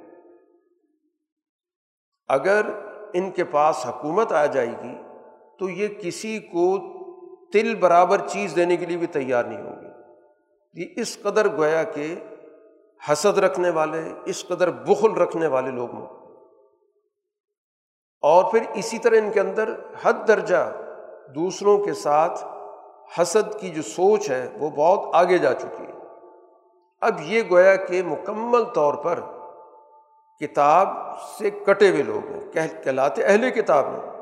کہلاتے اہل مذہب ہیں۔ لیکن تمام تر سماجی اور اخلاقی برائیوں ان کے اندر موجود ہیں۔ یہ ان کا مرکز بن چکے ہیں۔ یہاں پر قرآن حکیم نے ایک اچھی، صحیح، تندرست سال اجتماعیت کی تین اصولوں کا بھی تعارف کرایا۔ ان اللہ یا مرکم انت عد الامانات اہلیہ اللہ تعالیٰ تمہیں حکم دیتا ہے کہ جو امانتیں ہیں وہ صحیح لوگوں کے سبرد کی جائیں۔ جس کے اندر جو اہلیت ہے اس کے مطابق آپ اس کو ذمہ داری دیں۔ کسی بھی نااہل آدمی کو کوئی بھی آپ ذمہ داری دے رہے ہیں تو یہ سب سے بڑی خیانت ہے۔ تو جس کی جو صلاحیت ہے اس صلاحیت کے مطابق اس کو وہ ذمہ داری دی جائے۔ دوسرا اصول قیام عدل ہے۔ کہ معاشرے کے اندر جب بھی لوگوں کے درمیان معاملات کا فیصلہ ہو تو عدل کے اصول پر انتحکم و بالعدل۔ تیسرا اصول قرآن حکیم نے یہاں پر بتایا کہ معاشرے کے اندر نظم و ضبط اور اطاعت کا نظام ہو۔ عطی اللہ واطی اور رسول اللہ کی اطاعت اور اللہ کے رسول کی اطاعت یعنی اصولوں کی اطاعت، اصول فطرت کے تابع جو معاشرہ ہوگا، وہ در حقیقت ایک صحیح معاشرہ ہوگا۔ اور اس اطاعت الہی اور اطاعت رسول کو سوسائٹی کے اندر قائم کرنے والا طبقہ اس کو قرآن حکیم نے اول الامر کہا ہے کہ جو عملی نظام قائم کرتے ہیں جن کے ہاتھ میں انتظامیہ ہوتی ہے، ان کے ہاتھ میں عملی کام ہوتے ہیں۔ باقی اصول تو وہی ہیں جو قرآن اور حدیث کے اندر وہ اطاعت الہی کو اور اطاعت رسول کو سوسائٹی کے اندر اس دور کے تقاضے کے مطابق اس کا نفاذ کرتے ہیں۔ اب ان کی جو اطاعت ہے نظم و ضبط کے ٹائٹل سے اور کسی معاملے میں اگر ان کے ساتھ کسی معاملے میں اختلاف رائے ہو رہا ہے، تو قرآن نے اس کا بھی اصول بتا دیے کہ وہاں پر پھر قرآن و سنت کی روشنی میں فیصلہ ہو سکتا ہے کہ اس وقت کس کی رائے زیادہ بہتر ہے۔ تو اصل جو ضابطہ ہے وہ قرآن اور رسول اللہ صلی اللہ علیہ وسلم کی سنت اس کو عمل میں لانے کے لیے جو سسٹم ہے، انتظامیہ، اس کو قرآن حکیم نے اول الامر سے تعبیر کیا۔ اسی کے ساتھ قرآن حکیم نے ایک اور بات کی طرف بھی توجہ دلائی ہے کہ کچھ ایسے لوگ بھی ہیں کہ جو بجائے ان بنیادی اصولوں پر عمل کریں جو قرآن نے ابھی ذکر کی ہے۔ امانت کا نظام، عدل کا نظام اور ایک سال اطاعت کا نظام، نصب و ضبط کا نظام۔ یہ اس کو چھوڑ کر، یہ تاغوت کے پاس جا کر اپنے مسائل حل کرنا چاہتے ہیں۔ تاغوت کا معنی واضح ہو گیا، جس کے اندر امانت نہیں ہوگی، جس کے اندر عدل نہیں ہوگا، جو سوسائٹی میں معاشرے کے اندر انار کی بد نظمی انتشار پیدا کرنے والا۔ اس قوت کو تاغوت کہا جاتا اب کچھ لوگ اس طاقت کے پاس جا کر اپنے معاملات حل کروانا چاہتے ہیں۔ حالانکہ ان کو کہا گیا تھا کہ اللہ پر ایمان لانے کا تقاضا یہ ہے کہ اس دور کا جو سب سے بڑا تاغوت ہے، جو سوسائٹی پر، معاشرے پر، دنیا پر اپنی حکومت چلاتا ہے، جو انسانوں کے فیصلے کر رہا ہے، اپنے مفاد کے تحت۔ ان کو اعلی کار بنا رہا ہے۔ ان سے اس کا انکار کرو۔ وقت امیر و یک فرو بھی حکم دیا گیا تھا کہ اس کا انکار کرو۔ لیکن ان لوگوں نے اس کا انکار کرنے کی بجائے اس کو فیصل مان لیا کہ یہ فیصلے کرے گا۔ تو یہی تو سب سے بڑی ان کی گمراہی ہے۔ ضلالم بعیدہ، بہت دور گمراہی میں جا چکے۔ اور جب ان سے کہا جاتا ہے کہ اللہ اور اللہ کے رسول کے نازل کردہ فیصلوں پر آؤ، جو اللہ نے نازل کیا اللہ کے رسول پر یا اللہ کے رسول نے اس کی روشنی میں جو فیصلے کیے تو اس سے دور بھاگتے اور پھر جب ان پہ کوئی مشکل وقت آتا ہے، یہ جو مذہبی اس طرح کے جو لوگ ہیں، مفاد پرست لوگ، پھر اس کے بعد وہ رسول اللہ صلی اللہ علیہ وسلم کے پاس بھی آ جاتے ہیں۔ اور قسم سے کہتے ہیں کہ ہم تو اصل میں آپس میں آپ لوگوں کا کوئی پیچ اپ کرانا چاہتے تھے۔ ہماری تو نیت بڑی اچھی تھی۔ ہم چاہتے تھے کہ آپ کے اور دوسروں کے تعلقات اچھے ہو جائیں۔ کیونکہ دونوں طرف انہوں نے مفادات رکھے ہوئے ہوتے ہیں۔ لیکن اصل سوچ قرآن نے بتا دی کہ وہ اصل میں تو تاغوت کی بالادستی مانتے ہیں۔ لیکن چونکہ مفاد پرستی کی ذہنیت ہے، اس لیے مسلمانوں سے بھی ان کے تعلقات رہتے ہیں۔ اور حلف کے ساتھ کہتے ہیں کہ ہمارا تعلقات کی کہ اور کچھ مقاصد نہیں ہیں۔ ہم تو بھلائی چاہتے ہیں، آپس میں ہم آہنگی چاہتے ہیں۔ اور اس ہم آہنگی کا مطلب کیا ہے کہ تاغت کی بالادستی چاہتے ہیں؟ اب ایسے لوگوں کے ساتھ طرز عمل کیا ہونا چاہیے؟ جو معاشرے کے اندر موجود ہیں، منافقت کی چادر اوڑھ رکھی ہے، کھل کے سامنے بھی نہیں آتے۔ ایسے لوگوں کے بارے میں قرآن حکیم نے رسول اللہ صلی اللہ علیہ وسلم کو تین باتیں بتائیں۔ فعارضان ہوں ایک تو ان کو منہ نہ لگا ان پہ توجہ دینے کی ضرورت نہیں، آپ اپنا کام کریں۔ دوسرا یہ کہ ان کو سمجھاتے بجھاتے بھی رہیں۔ ہو سکتا ہے کسی وقت ان میں سے کسی آدمی کا ضمیر جاگ جائے۔ اور تیسری بات یہ ہے کہ قلّہ فی انفسیم قولم بلیغا، کہ ایک مؤثر ابلاغ، بار بار گفتگو، مؤثر انداز سے کی جائے تاکہ باقی لوگ ان کے کسی طور پر اثر میں اثر میں نہ آ جائے ان سے متاثر نہ ہو جائے تو ایک بھرپور حکمت عملی اختیار کرنی ہے۔ جو پرامن حکمت عملی ہے۔ طاقت کا استعمال نہیں کرنا۔ ان کے پروپیگنڈے کو ناکام بنانا ہے۔ اپنی بات کو تسلسل کے ساتھ کہنا ہے۔ ہر پلیٹ فارم پہ کہنا ہے۔ مؤثر طریقے سے کہنا ہے۔ ان کی غلط فہمیاں جو ان کی ہے اس کو دور کرنے کی پوری کوشش کرنی ہے، تاکہ ان کا دائرہ اثر کو محدود سے محدود تر کیا جائے۔ باقی یہ جو حرکتیں کر رہے ہیں، اس وقت اس کو نظر انداز کریں۔ ان کو منہ لگانے کی ضرورت نہیں۔ قرآن حکیم ایک اور اصول بیان کر رہا ہے کہ رسول اللہ صلی اللہ علیہ وسلم پر ایمان لانے کا تقاضا کیا ہے۔ صرف یہ مان لینا کہ اللہ کے رسول ہیں، کافی نہیں ہے۔ جب تک کہ سماجی، سیاسی، معاشی، تمدنی معاملات میں رسول اللہ صلی اللہ علیہ وسلم کو غالب حیثیت نہیں دی جائے گی، وہ ایمان معتبر ہی نہیں۔ حتیٰ یو حق کی منہ کا فیمہ شجر اپنے باہمی جو تنازعات ہیں، معاملات ہیں، اس میں جب تک اللہ کے رسول کو تم فیصلہ کن حیثیت نہیں دو گے، تو اس ایمان کی کوئی حیثیت نہیں۔ اور اس فیصلے کو کھلے دل کے ساتھ قبول بھی کرو۔ تو گویا معاشرے کے اندر ایمان بر رسول کا تقاضا سوسائٹی کے معاملات کے اندر اللہ کے رسول کے احکامات کو مرکزی اور آخری حیثیت دینا، حتمی حیثیت دینا ضروری ہے۔ یہ نہیں ہو سکتا کہ میں عقیدے کے طور پہ ہم عقیدہ رسالت مانیں کہ اللہ کے رسول ہیں اور سارے تمدنی اور سماجی اور سیاسی معاملات اپنے منمانی یا تاغوت کی منمانی کے تحت کریں۔ قرآن حکیم جو اللہ کی اور اللہ کے رسول کی سچی اطاعت کرنے والے لوگ ہیں، ان کو کہتا ہے کہ وہ سال اجتماعیت کا حصہ بنیں گے، جو انبیاء کی ہے، صدیقین کی ہے، شہداء کی ہے، صالحین کی ہے۔ قرآن حکیم یہاں پر قتال کی گفتگو کرتا ہے، توجہ دلاتا ہے کہ اللہ کے راستے میں اپنی جان قربان کرنے کے لیے تیار رہو۔ یہ اللہ کا راستہ کیا ہوتا ہے؟ قرآن حکیم یہاں پر اس کی وضاحت کر رہا ہے کہ مالکم لات قاتل فی سبیل اللہ ولمستافین من الرجال۔ اللہ کا راستہ یہ ہے کہ کمزور لوگوں کے حقوق کی جد وجہد کی جائے۔ وہ کمزور جن کو سوسائٹی کے اندر پسماندہ بنا دیا گیا، جبر کیا گیا، اور وہ ایک ایسے ماحول، ایک ایسے معاشرے میں رہے ہیں کہ جہاں پر وہ اللہ سے دعا کر رہے ہیں کہ ہمیں اس ظلم کے معاشرے سے نجات دلائی جائے۔ ان کے حقوق کی جد وجہد کرنا یہ ہے اللہ کے راستے میں جد وجہد کرنا۔ اللہ کے راستے میں انسان کا اپنی ساری صلاحیتیں صرف کرنا، اپنی جان اس کے اندر پیش کر دینا۔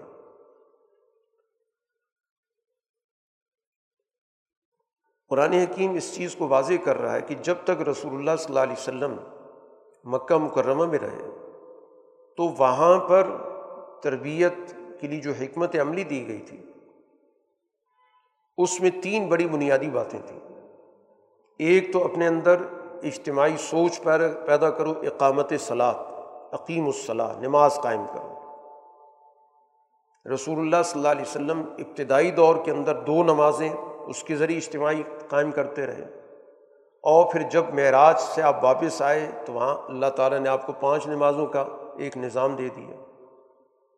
وہ اقامت صلاح جس کے ذریعے کہ اجتماعیت بھی قائم کی گئی، ان کی روحانیت کو بھی ترقی دی گئی، اللہ سے بھی ان کا تعلق جوڑا گیا۔ دوسرا ضابطہ یہ تھا کہ اپنے وسائل کو کمزور لوگوں تک منتقل کرو۔ اس وقت زکوٰۃ کا تصور یہی تھا کہ جس شخص کے پاس بھی اپنی ضرورت سے زائد وسائل ہیں، وہ دوسرے کمزور لوگوں کو دے دے۔ اس وقت یہ حد حد بندی نہیں تھی کہ اتنی رقم ہو تو اتنی دو اس میں سے۔ یہ تفصیلات بہت بات کی۔ اور تیسرا حکم یہ دیا گیا تھا کہ کفو دیا کم دشمن کے مقابلے پر کوئی اشتعال کی کارروائی نہیں کرنی۔ جتنا بھی وہ جبر کر رہا ہے، ظلم کر رہا ہے، تمہارا ہاتھ ان کے مقابلے پر اٹھے، نہیں ہاتھ روک کے رکھو۔ یہ اس وقت کی ایک حکمت عملی تھی۔ جب رسول اللہ صلی اللہ علیہ وسلم مدینہ تشریف لے آئے، تو پھر کچھ دنوں کے بعد اللہ تعالیٰ کی طرف سے کہا گیا کہ اب دشمن اگر حملہ آور ہوگا تو جواب دینے کی اجازت ہے۔ اب سرگرم حکمت عملی اختیار کی جا سکتی ہے۔ تو ایسے موقع پر کچھ لوگ ایسے بھی تھے کہ جو چاہتے تھے کہ بھائی اسی طرح کام چلتا رہے۔ قرآن نے ان کا یہاں پہ ذکر کیا ہے۔ کہ جب اللہ تعالیٰ کی طرف سے لازم ہو گیا کہ اب تم دشمن کے مقابلے پر باقاعدہ حکمت عملی اختیار کرو، جنگ کرو، تو کچھ لوگ ایسے تھے کہ جو اللہ سے زیادہ دشمن کا خوف رکھتے تھے۔ اور ان کی زبان پہ یہ جملہ آ گیا کہ اللہ نے یہ جنگ کیوں فرض کر دی؟ مزید کچھ عرصہ ایسی گزر جاتا۔ تو ان کو تنبیہ کی گئی کہ صرف اپنی زندگی سے تمہیں اتنا پیار ہو گیا کہ تم چاہتے ہو کہ یہ نوبت ہی نہ آئے۔ تو اگر موت سے بچنے کے لیے سوچ اختیار کرتے ہو تو موت تو مضبوط قلعوں کے اندر بھی آتی ہے۔ موت کے لیے کوئی میدان جنگ میں جانا تو شرط نہیں ہے کہ میدان جنگ میں جاؤ گے تو تمہیں موت آئے گی۔ موت تو کہیں بھی آ سکتی ہے۔ بروج مشیت ہے جو مضبوط ترین قلعوں کے اندر بھی کوئی محفوظ ہو کے بیٹھ جائے تو موت تو اسے بھی آتی ہے۔ تو اس لیے اس خوف سے نکلو۔ یہ جو جان جانے کا خوف ہے موت کا خوف ہے، اس سے نکلو۔ وہ جو حکم دیا گیا تھا، ہاتھ روک کے رکھو، وہ ایک وقت کے لیے تھا۔ وہ کوئی مستقل حکم نہیں دیا گیا۔ مستقل حکم تو عقیم الصلاح آت الزکا ہے۔ یہ حکمت عملی ہے کہ کس وقت جنگ کی جائے، کس وقت نہ کی جائے۔ یہ اس وقت کے حالات کے مطابق فیصلہ ہوتا۔ لیکن اپنے آپ کو ذہنی طور پہ تیار رکھنا کہ جس وقت بھی ہم سے کہا جائے گا کہ اپنی جان پیش کرو تو تمہارے ذہنوں کے اندر کوئی سوال نہیں ہونا چاہیے، کوئی ہچکچاہٹ نہیں ہونی چاہیے۔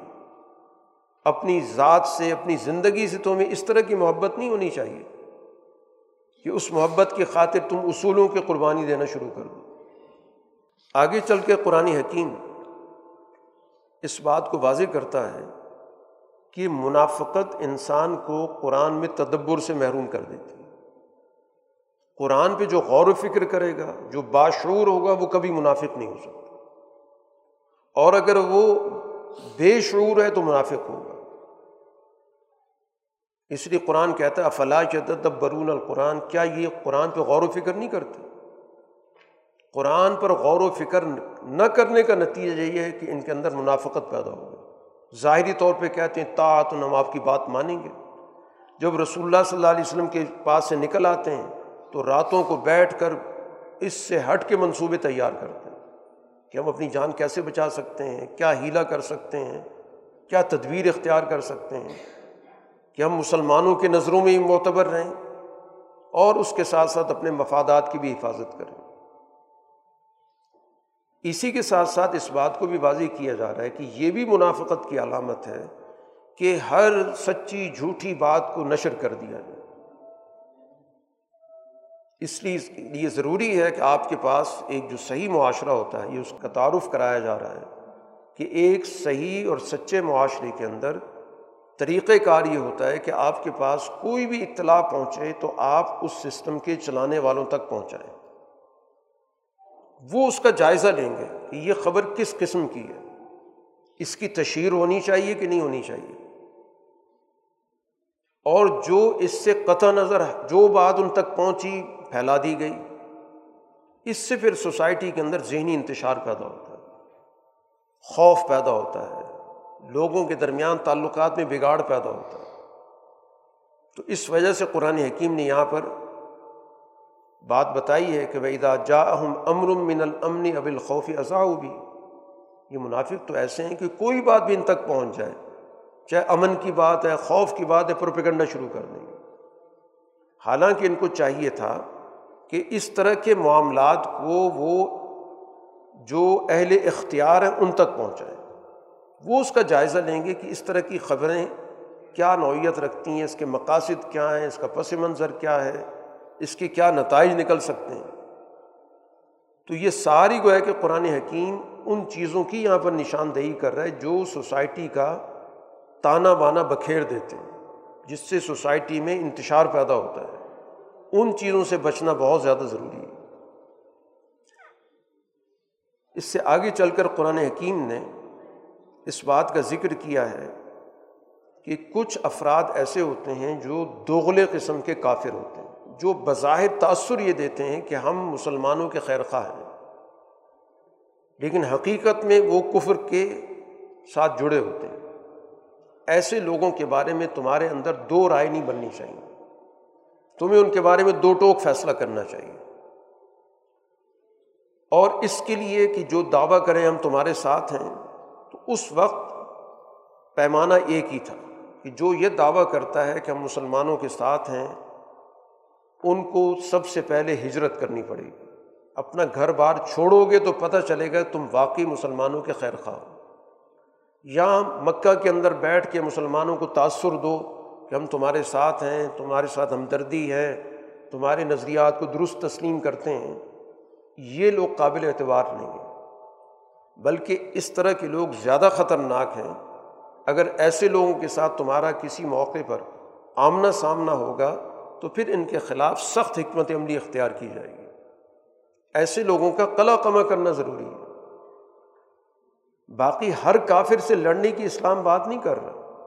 بلکہ یہاں پر قرآن حکیم نے تین طرح کی جماعتیں یا افراد ذکر کیے جن سے جنگ کی اجازت نہیں دی گئی۔ کسی شخص کا ایک ایسی جماعت کے ساتھ معاہدہ ہو جاتا ہے جن سے مسلمانوں کا معاہدہ ہے۔ تو اس کے حقوق کی حفاظت ہوگی۔ اس نے آپ سے براہ راست معاہدہ نہیں کیا۔ آپ کی معاہد جماعت سے اس نے معاہدہ کر لیا۔ تو اس کا بھی خیال رکھا جائے گا۔ اس کے خلاف طاقت استعمال نہیں ہوگی۔ یا کوئی گروہ اپنے آپ کو غیر جانبدار کر لیتا ہے کہ ہم کوئی جنگ میں نہیں آنا چاہتے، نہ تم سے لڑنا چاہتے، نہ کسی اور سے لڑنا چاہتے۔ چاہے وہ کفر کے عقیدے پر بھی قائم ہو، ان سے کوئی جنگ نہیں ہوگی۔ تیسرے وہ ہیں جو جنگ کے دوران ہی صلح پہ آمادہ ہو جاتے ہیں۔ مقابلے پر تو آئے، جنگ کے اندر بھی آئے، لیکن فوراً صلح کی پیشکش کر دی۔ اور اپنے آپ کو جنگ سے علیحدہ کر لی کہ ہم نہیں جنگ کرنا چاہتے، ہم صلح چاہتے ہیں۔ تو کہا گیا کہ ٹھیک ہے، ان کے ساتھ صلح کر لو۔ کیونکہ مقصد بلا وجہ کسی کی جان لینا نہیں ہے۔ اصل جو جنگ ہے وہ ان کی سرکشی کے خلاف ہے، ان کے ظلم کے خلاف ہے، ان کے جبر کے خلاف ہے۔ تو جو گروہ اس طرح کی سوچ نہیں رکھتے یا اس طرح کی سوچ سے پیچھے ہٹ جاتے ہیں، تو ظاہر ہے ان سے جنگ کرنے سے بھی روک دیا گیا۔ اس کے بعد قرآن حکیم ایک اور چیز کی طرف توجہ دلاتا ہے کہ کبھی بھی کسی مسلمان سے کسی دوسرے مسلمان کا جانتے بوجھتے قتل نہیں ہو سکتا۔ اس کا تصور ہی نہیں ہے۔ اگر کوئی ایسا کر رہا ہے تو اس کی تو پھر ابدی جہنم کی سزا ہے۔ اب اگر کوئی قتل غلطی سے بھی ہو جاتا ہے تو اس کا بھی قرآن حکیم نے باقاعدہ کفارہ ذکر کیا۔ حالانکہ اس میں اس کی سوچ کا کوئی دخل نہیں ہے۔ غلط اقدام ہو گیا، غلطی سے ہو گیا، بغیر سوچے سمجھے ہو گیا، جس کو قتل خطا کہتے ہیں۔ تو وہاں پر بھی قرآن حکیم نے کہا کہ اس کی تو دیت دینی پڑے گی۔ ایک خون ہوا ہے، تو اس کے وارثوں کو آپ خون بہا ادا کریں گے، جو تقریباً ایک سو اونٹ کے لگ بھگ بنتا ہے۔ تاکہ انسانی جان کی جو حفاظت ہے، اس کی اہمیت ہے وہ لوگوں کی نظروں کے اندر رہے کہ ہوا خطا سے، غلطی سے بھی ہوا ہے، لیکن جان انسان کی مقدم ہے حفاظت کے لحاظ سے، اس کی قدر و قیمت ہے۔ حتیٰ کہ اگر ایک ایسا مسلمان ہے کہ وہ اس قوم سے تعلق رکھتا ہے جس سے مسلمانوں کی جنگ ہے۔ ایسا مسلمان غلطی سے مارا گیا، تو قرآن حکیم نے اس کا بھی ذکر کیا کہ پھر وہاں پر اس دور میں چونکہ غلام موجود ہوتے تھے، ایک مسلمان غلام آزاد کرو۔ نہیں کر سکتے جیسے آج موجود نہیں، تو پھر ایسے آدمی کے قتل کی وجہ سے دو مہینے کے لگاتار روزے رکھنے پڑیں گے۔ یہ احساس دلانے کے لیے کہ تم سے بہرحال غلطی ہوئی ہے۔ اگرچہ اس کا تعلق دشمن قوم سے تھا، لیکن تمہارے ساتھ متفق تھا نظریاتی طور پہ۔ تو قرآن حکیم نے گویا کہ انسانی جان کی حفاظت اور بالخصوص وہ شخص جس کے ساتھ تمہارا معاہدہ ہو چکا ہے یا وہ تمہارا ہمدین ہے۔ اس کی جان کے ضیاء کی صورت میں قرآن حکیم یہاں پر تفصیل کے ساتھ کفارہ ذکر کر رہا ہے ایک اور بڑی اہم یہاں پر رہنمائی دی گئی کہ تم میدان جنگ میں اترتے ہو، مقابلہ ہو رہا ہے، تو وہاں پر تمہیں پوری طرح چوکنا ہو کر اقدام کرنا چاہیے۔ اگر اس موقع پر کوئی شخص تمہیں سلام کرتا ہے، گویا کہ اس بات کا اظہار کر رہا ہے کہ وہ تمہارے مذہب کو قبول کرتا ہے، اس مشکل وقت میں جنگ کا ماحول ہے اور دشمن فریق سے اس کا تعلق ہے۔ اس موقع پر بھی تم یہ نہیں کہہ سکتے کہ تم مسلمان، مومن نہیں۔ گویا تکفیر سے اس حد تک روکا گیا۔ حالانکہ سارا کا سارا ماحول جنگ کا ہے۔ مقابل فریق ہے دشمن طاقت موجود ہے۔ اور اسی دشمن طاقت میں سے ایک شخص وہ گویا دعویٰ کر رہا ہے کہ میں تمہارے ساتھ ہوں، میں اسلام پر ہوں۔ تو اس مشکل وقت میں بھی اس کے اسلام کی نفی کرنے کی اجازت نہیں دی گئی۔ یہ ضرور کہا کہ تبین پوری طرح غور و فکر ضرور کر لینا، جانچ پرکھ کر لینا۔ کیونکہ ایک انسانی جان خطرے میں ایسے موقع پر شک کا فائدہ دے کر نہیں کہا جائے گا کہ چلیں شک کا فائدہ اس کی جان لے لو۔ چنانچہ اس کے پس منظر میں جو واقعہ موجود ہے کہ حضرت اسامہ بن زید ایک جنگ میں تھے۔ اس جنگ میں ان کے ہاتھ سے ایک شخص قتل ہوا۔ جب وہ ان کی تلوار کی زد میں آیا تو اس نے اپنے اسلام کا اظہار کیا۔ تو اب اس ماحول میں ظاہر بات یہی سمجھا جائے گا کہ یہ شخص صرف اپنی جان بچانے کے لیے موقع حاصل کرنے کے لیے کر رہا ہے۔ تو اسی سوچ کے تحت حضرت اسامہ نے اس کو قتل کر دیا۔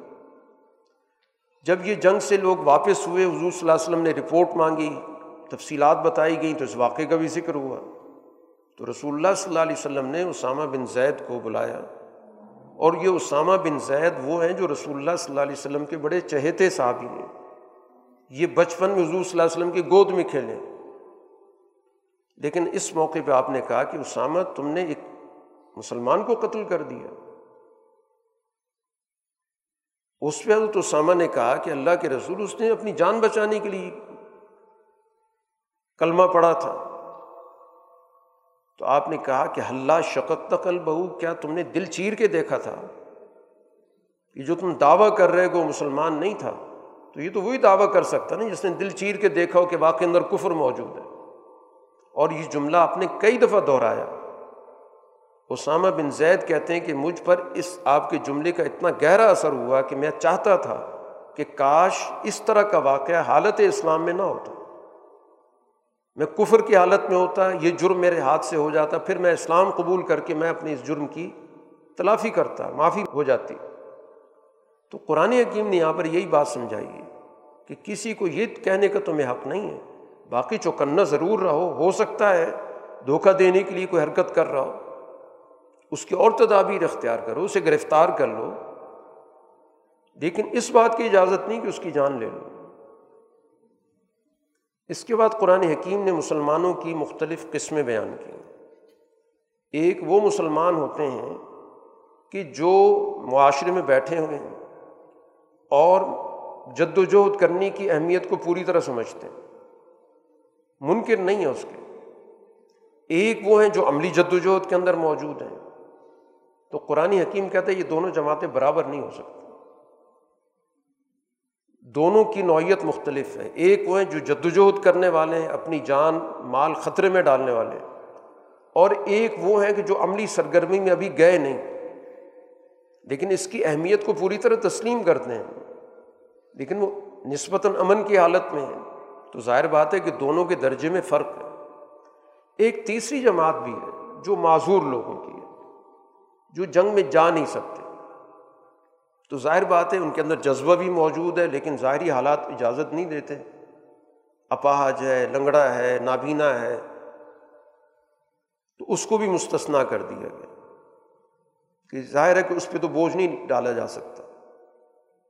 ایک تیسری جماعت کا بھی قرآن حکیم نے ذکر کیا کہ جو بلا وجہ دشمن کی سرزمین میں رہتی ہے مسلمان، لیکن ان کے اندر اتنی جرت نہیں ہے کہ وہ وہاں سے نکل کر مسلمانوں کا ساتھ دیں، بلکہ مسلمانوں کے خلاف وہ استعمال ہو رہے ہیں۔ ان کو قرآن حکیم نے سخت تنبی کی کہ جب ان پر وقت آئے گا، آخری وقت، تو ان کی روح فرشتے قبض کر رہے ہوں گے۔ تو پوچھیں گے کہ تم کہاں تھے؟ کہاں رہتے تھے؟ وہ کہیں گے ہم تو بڑے کمزور لوگ تھے، اس وجہ سے یہاں رہتے تھے۔ تو انہیں وہ کہیں گے کہ اللہ کی زمین بڑی وسیع تھی، تم نے ہجرت کیوں نہیں کی؟ اب تمہارا انہیں میں شمار ہو رہا ہے۔ اب ان کے اندر عقیدہ کتنا تھا، ایمان کتنا تھا، وہ اللہ نے فیصلہ کرنا ہے۔ لیکن اس موقع پر گویا کہ ان کو سزا سنائی جا رہی ہے۔ سوائے اس کے کہ جو واقعی بہت کمزور ہیں، وہاں سے آ نہیں سکتے، بہت بزرگ ہو گئے ہیں، خواتین ہیں، بچے ہیں، تو ظاہر ہے کہ وہ تو مستثنا ہے ان سے تو کوئی سوال جواب نہیں ہوگا۔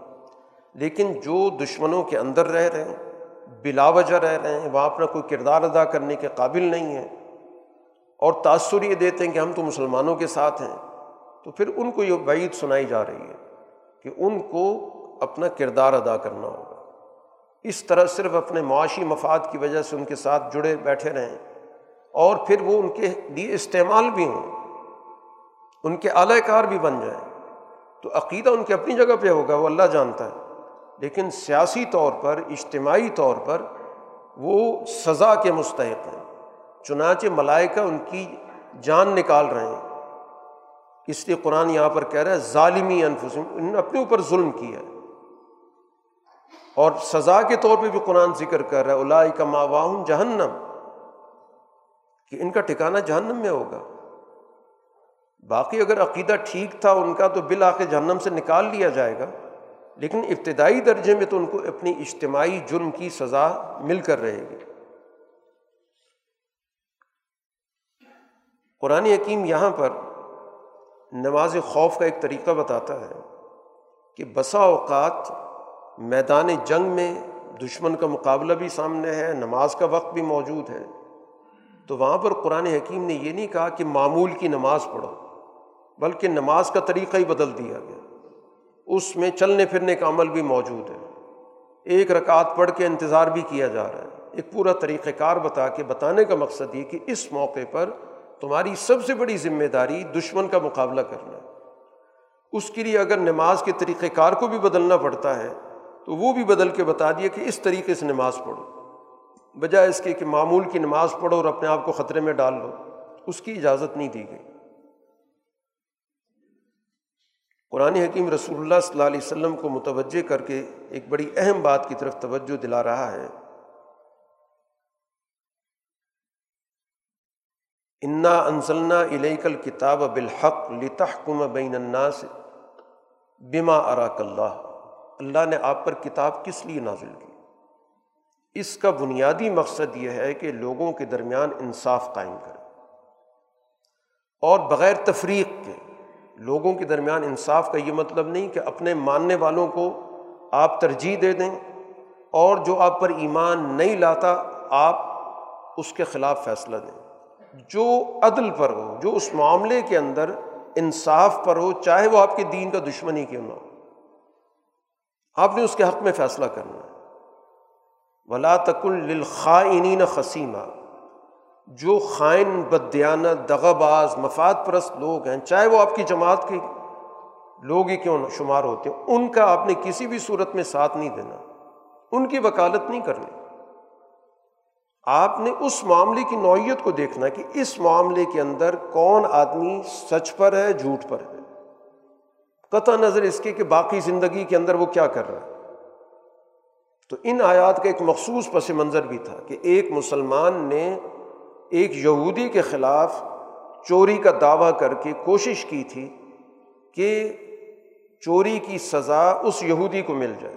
حالانکہ چور یہ مسلمان تھا اس نے ایک بڑی تدبیر کی اور ظاہری حالات بھی اس نے سارے شواہد یہودی کے خلاف بنا دیے۔ حقیقت میں وہ چور نہیں تھا، چور یہ مسلمان تھا۔ تو قریب تھا کہ رسول اللہ صلی اللہ علیہ وسلم فیصلہ اس یہودی کے خلاف کر دیتے، کیونکہ ظاہری شواہد بھی اس کے خلاف تھے۔ اس موقع پر یہ آیات نکلی کہ عدل و انصاف سے آپ نے فیصلہ کرنا ہے، خائن لوگوں کا آپ نے ساتھ نہیں دینا۔ چاہے وہ آپ پر ایمان لانے کا دعویٰ بھی کر رہے تو بدیانت لوگوں کا ساتھ دینا دغا باز لوگوں کا ساتھ دینا، جس کو قرآن خائن کہہ رہا ہے اور اگلی آیت میں کہہ رہا ہے، خوان۔ جن کی عادت ہی خیانت کرنے کی ہے، بدیانت لوگ ہیں۔ کسی بھی صورت میں ان کا آپ نے ساتھ نہیں دینا۔ میں اس وجہ سے کہ وہ آپ کا کلمہ پڑتا ہے۔ آپ نے اس معاملے کو دیکھنا ہے کہ یہاں پر جو معاملہ آپ کے سامنے پیش آ رہا ہے، اس میں سچ پہ کون ہے، جھوٹ پہ کون ہے۔ بجائے اس کے کہ مجموعی تأثر کے مطابق فیصلہ کریں کہ یہ میرے ایمان لانے والا ہے اور یہ میرا مخالف ہے۔ تو چاہے وہ آپ کا مخالف ہے، آپ کی نبوت کو نہیں مانتا، مذہبی طور پہ آپ کے ساتھ اس کی دشمنی ہے، لیکن اس معاملے کے اندر تو وہ ظاہر ہے کہ بے گناہ ہے۔ تو آپ نے بے گناہ کو کسی بھی صورت میں اس وجہ سے سزا نہیں دینی کہ اس کے مقابلے پر وہ شخص کھڑا ہے جو آپ پر ایمان کا دعویٰ رکھتا ہے۔ اسی کے ساتھ ساتھ قرآن حکیم نے جو ایک محدود اجتماع ہوتا ہے، اس کا ایک ضابطہ بتایا گیا۔ ایک تو عمومی اجتماع جس میں ہر آدمی شریک ہو رہا ہے۔ لیکن ایک ایسا اجتماع ہوتا ہے جس میں ہم چند افراد تک اپنی گفتگو کو محدود رکھتے ہیں۔ اس کے لیے ضابطہ بتایا گیا کہ تین باتوں کے علاوہ اس طرح کی اجتماع کی گنجائش نہیں ہے۔ یا تو اس کا مقصد یہ ہو کہ ہم اس اجتماع کے اندر بیٹھ کر معاشرے میں جو غربت ہے، اس کے ختم کرنے کی کوئی تدبیر سوچ رہے ہیں کہ یہ وسائل ان کو کیسے خرچ کرنا چاہیے؟ کن لوگوں کی مدد کرنی چاہیے؟ یا اس کا ایجنڈا یہ ہو کہ ہم معاشرے کے اندر اعلیٰ اقدار کو کیسے فروغ دیں، جس کو معروف کہا جاتا ہے۔ یا اس کا مقصد یہ ہو کہ سوسائٹی میں ہم نے آہنگی پیدا کرنی ہے۔ لوگوں کے درمیان تنازع ہے، فرقے پیدا ہو گئے ہیں، جھگڑے پیدا ہو گئے ہیں۔ تو چند افراد اکیلے بیٹھ کے اس کا حل تلاش کر لیں تو ان مقاصد کے لیے تو آپ ایک مخصوص اجتماع کر سکتے ہیں، جس کا ایک مثبت سماجی مقصد ہو۔ اس کے علاوہ بیٹھ کے عام معاشرے سے کٹ کر اپنے آپ کو علیحدہ کر لینا کہ ہم کوئی خصوصی بات چیت کر لیں اس کی اجازت نہیں ہے۔ کیونکہ اس سے معاشرے کے اندر بہت ساری غلط فہمیاں پیدا ہوتی ہیں، گروہیتیں پیدا ہوتی ہیں، جھگڑے پیدا ہوتے ہیں۔ تو جھگڑا مٹانے کے لیے تو اجتماع درست ہے۔ آپ نے سوسائٹی کی فلاح کا کوئی کام کرنا ہے، اس کے لیے کوئی تدبیر سوچنی ہے، اس کے لیے کوئی آپ نے حکمت عملی بنانی ہے، اس کے لیے آپ نے کوئی سوچوں میں ہم آنگی پیدا کرنی ہے۔ تو ایک با مقصد، صحت مند مقصد کے لیے معاشرے کی اعلیٰ جو سماجی اخلاقی اقدار ہیں، ان کے تحفظ کے لیے آپ نے باہمی مشاورت کرنی ہے۔ تو وہ مشاورت کے لیے ایک مخصوص اجتماع کرنا جس کو قرآن نجوہ سے تعبیر کر رہا ہے، وہ تو درست ہے۔ ورنہ ادروائز محض ایک علیحدہ تشخص پیدا کرنے کے لیے، اپنی ایک علیحدہ شناخت پیدا کرنے کے لیے لوگ جمع ہو گئے کہ ہم لوگوں سے الگ تھلگ اپنا ایک تشخص بنائیں اور پھر اس سے اپنے مفادات پورے کریں۔ اس کے ذریعے ہم لوگوں میں اپنا ایک اثر و رسوخ پیدا کریں، وہ درست نہیں ہے۔ یہاں پر قرآن حکیم نے شرک کے حوالے سے ایک بڑی اہم بات بیان کی ہے کہ شرک کی شکلیں تو دنیا میں آپ کو مختلف نظر آئیں گی۔ بے جان چیزوں کی بھی لوگ پوجا پاٹ کر رہے ہوں گے، جاندار چیزوں کو بھی کر رہے ہوں گے۔ لیکن ان سب کے پیچھے در حقیقت شیطان کی پوجا ہوتی ہے۔ وہ ان یدعون اللہ شیطانم مریدا کوئی بھی شرک کی شکل ہو، وہ اصل میں شیطان پرستی ہے۔ وہ لوگوں کے ذہنوں کو معاف کر کے کسی نہ کسی شکل سے جوڑ دیتا ہے۔ کسی چیز کی افادیت ذہن میں ڈال دے گا۔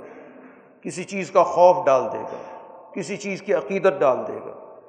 لوگ اس شرک میں مبتلا ہو جائیں گے۔ اصل میں تو شیطان کا یہ مشن ہوتا ہے۔ اور اصل میں اس نے اللہ سے یہ بات کی تھی کہ میں ان انسانوں میں اپنا جتھا بناؤں گا۔ لا تخذن من عبادی کا نصیب و مفروضہ میں اپنا ہی گروہ تیار کروں گا، جو میری بات مانے گا۔ ابھی آگے اس نے برانچیں کھول رکھی ہیں۔ کسی کو کسی دھندے میں لگا دیا، کسی کو کسی کے پیچھے لگا دیا، کسی کو کسی پوجا پاٹ میں لگا دیا۔ اور اس نے یہ طے کر لیا تھا کہ میں ان لوگوں کو غلط رخ پہ ڈالوں گا، صحیح رخ پہ آنے ہی نہیں دوں گا۔ ان میں نئی نئی خواہشات پیدا کروں گا، نئی نئی ان کے اندر سوچیں پیدا کروں گا اور اس میں ان کی ساری صلاحیتیں وقف ہوں گی۔ پھر میں ان کے اندر مختلف قسم کے رسم و رواج پیدا کروں گا، جس کے نتیجے میں وہ اوٹ پٹانگ کام بھی کر رہے ہوں گے۔ جیسے اس دور کے اندر یہ لوگ جو مشرقین تھے، جانوروں کے کان کاٹ دیا کرتے تھے، کہ یہ فلاں بدھ کے نام سے ہم نے کاٹ دیا اس طرح کی حرکتوں کے اندر ان کو مبتلا کر دیں گے۔ عقل سے بھی مابرا چیزیں ہوں گی۔ اور اسی طرح جو اللہ کا دنیا کے اندر یہ بنایا ہوا نظام ہے میں اس کو پوری طرح بگاڑنے کی کوشش کروں گا۔ میں لوگوں کے درمیان تعلقات بھی بگاڑوں گا، ان کی شکل و صورت بھی بگاڑ دوں گا، ان کی جو شناخت ہیں ان کو بھی مٹا دوں گا۔ یہ پورا کا پورا جو دنیا کے اندر اللہ نے ایک نظام قائم کیا، میں نے اس میں ہر صورت میں بگاڑ پیدا کرنا اور انبیاء اس بگاڑ کو روکنے کے لیے آتے ہیں۔ تو اس کی شکلیں مختلف ہو سکتی ہیں، لیکن اصل جو قوت ہے وہ دنیا کے اندر محاذ ارائی پر جو اتری ہوئی ہے، وہ ابلیس کی شیطانی قوت۔ ہے قرآن حکیم نے اس بات کو یہاں پر واضح کیا کہ شیطانی نظام کیا ہے، لوگوں میں آرزوئیں پیدا کرنا جو شیطان کا مذہبی نظام ہے، وہ یہی ہے کہ بغیر کسی صحت مند عمل کے آرزوؤں پر نظام چلاؤ۔ اور جو سچا الہامی نظام ہے، وہ ایمان کے ساتھ عمل پہ توجہ دیتا ہے۔ وہ آرزوئیں خواہشات نہیں پیدا کرتے تو یہی اسی سے اندازہ کیا جا سکتا ہے کہ ایک صحت مند فکر کیا ہوتی ہے اور ایک فاصل فکر کیا ہوتی ہے۔ جو سوسائٹی کے اندر محض خیالات، آرزوئیں، خواہشات کو پروان چڑھائیں، عمل سے لوگوں کو دور کرے تو وہ اس بات کی علامت ہے کہ وہ فاسد مذہب ہے، فاسد نظریہ ہے۔ قرآن حکیم ان تمام تفصیلات کو بیان کرنے کے بعد جن کا تعلق معاشرتی معاملات سے بھی تھا، خاندانی معاملات سے بھی تھا، ایک جامع ہدایت دے رہا ہے کہ یا الزین آمن کون قوامین بالقسطی شہدا اللہ کہ ایمان والی جماعت کی ذمہ داری ہے کہ اللہ کی رضا کی خاطر وہ معاشرے کے اندر عدل کا نظام قائم کرے۔ اور عدل کے نظام قائم کرنے میں ہر قسم کی طرف داری سے اپنے آپ کو دور کر لیں چاہے عدل کے قیام میں فیصلہ کرتے ہوئے اپنے مفاد پہ بھی زد پڑتی ہے، تو اس کے لیے بھی تیار ہونا اپنے قریبی لوگوں کے خلاف بھی فیصلہ کرنا پڑتا ہے، اس کے لیے بھی تیار ہونا عدل کے قیام میں کسی کے ساتھ ہمدردی، رکاوٹ نہ بنے۔ کسی کی ظاہری حالت کو ایسی ہے کہ آدمی کہتا ہے کہ میں یہاں پر عدل کروں گا تو اس کو نقصان ہو جائے گا۔ یہ معاملات اللہ نے دیکھنے، تم نے عدل قائم کرنا۔ اس کو کسی صورت میں نظر انداز نہیں کرنا۔ اگر تم اپنی ترجیحات کی روشنی میں فیصلے کرو گے تو پھر عدل تو ایک طرف رہ جائے گا۔ کہیں نہ کوئی وجہ نکل آئے گی۔ کہیں پر کوئی بیچارگی آ جائے گی، کسی کا اثر و رسوخ آ جائے گا، کسی کی کوئی سفارش آ جائے گی۔ اس لیے کسی چیز کو بھی تمہیں رکاوٹ نہیں بننے دینا چاہیے۔ صرف عدل کو بنیاد رکھو۔ وہ معاشرتی عدل ہو سیاسی عدل ہو، وہ معاشی عدل ہو یا خاندانی نظام میں عدل ہو، قومی درجے کا ہو، بین الاقوامی درجے کا ہو، تمہاری بنیادی پہچان اور ذمہ داری یہی ہے۔ ایمان والی جماعت کو کہا جا رہا ہے کہ اس کو اپنے نظریات میں استقامت پیدا کرنی یا ایو الزین آمن آمین کہ اپنے نظریات میں استقامت پیدا کرو جماؤ پیدا کرو۔ محض اپنا ایک تعارف کے درجے میں نہیں کہ ہم ایمان رکھتے ہیں، بلکہ اس ایمان کی جو حقیقت ہے، حقانیت ہے، اس پر اپنے آپ کو قائم رکھو۔ اور تذبذب کی کیفیت سے نکلو۔ جیسے قرآن نے ذکر کیا کفرو آمنو کفرو سم آمنو ایک وقت میں ایمان لائے، پھر دوسرے وقت میں بدل گئے، پھر ایمان لائے۔ یہ جو تذبذب کی کیفیت ہے، اس سے نکلو۔ یکسوئی کے ساتھ، استقامت کے ساتھ سچے نظریے پر قائم ہو جاؤ۔ اب یہ تذبذب سے کیا نتائج پیدا ہوتے ہیں؟ سب سے بڑا نتیجہ تو نفاق ہوتا ہے۔ یہ منافقین کی علامت ہے۔ کہ جو مفاد کی وجہ سے ایمان قبول کرتے ہیں، مفاد کی وجہ سے کفر کی طرف چلے جاتے ہیں، پھر مفاد دیکھتے ہیں، پھر ایمان کی حالت میں آ جاتے ہیں۔ تو سب سے بڑا نقصان تو یہ ہوتا ہے۔ دوسرا نقصان یہ ہوتا ہے کہ وہ ہمیشہ معاشرے کے اندر فاسد اجتماعیت سے اپنے تعلقات رکھتے ہیں۔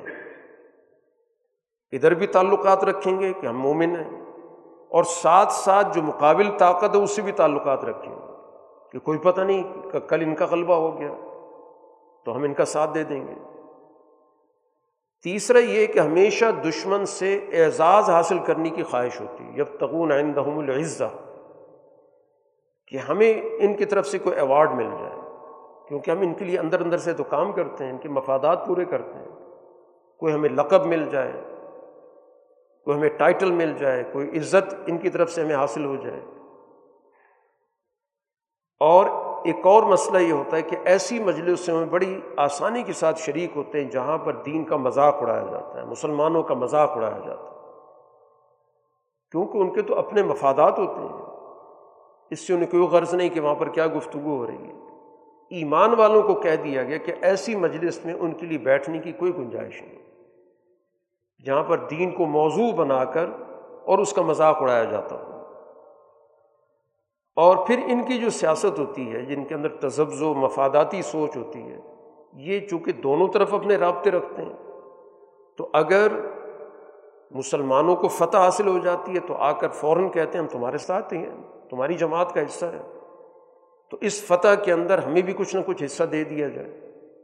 اور اگر صورتحال برعکس ہو جاتی ہے، کسی موقع پر مسلمانوں کو غلبہ حاصل نہیں ہوتا، دشمن کا پلہ بھاری ہو جاتا ہے تو پھر ان سے رابطہ کرتے ہیں کہ ہم اندر تھے تو اس وجہ سے تمہیں کامیابی حاصل ہوئی ہے۔ ہم نے اندر اندر تمہارے لیے کام کیا ورنہ اگر ہم مسلمانوں کے ساتھ کھڑے ہو جاتے تو تمہیں کبھی کامیابی حاصل نہ ہوتی۔ تو یہ گویا کہ سوچ ہے ان لوگوں کی جو بظاہر ایمان کا لبادہ اڑتے ہیں، لیکن حقیقت میں وہ مفادات کی دنیا میں رہتے ہیں۔ تو ایسے مفاد پرست لوگوں سے اپنے آپ کو دور رکھنے کے لیے ضروری ہے کہ اپنے ایمان کو تم واقعی بناؤ، حقیقی بناؤ، استقامت پیدا کرو۔ یہ ڈامہ ڈول کیفیت یہ مناسب نہیں ہے۔ مذہب زبین بین ظالق تو زب کی کیفیت۔ کبھی ادھر چلے گئے، کبھی ادھر چلے گئے۔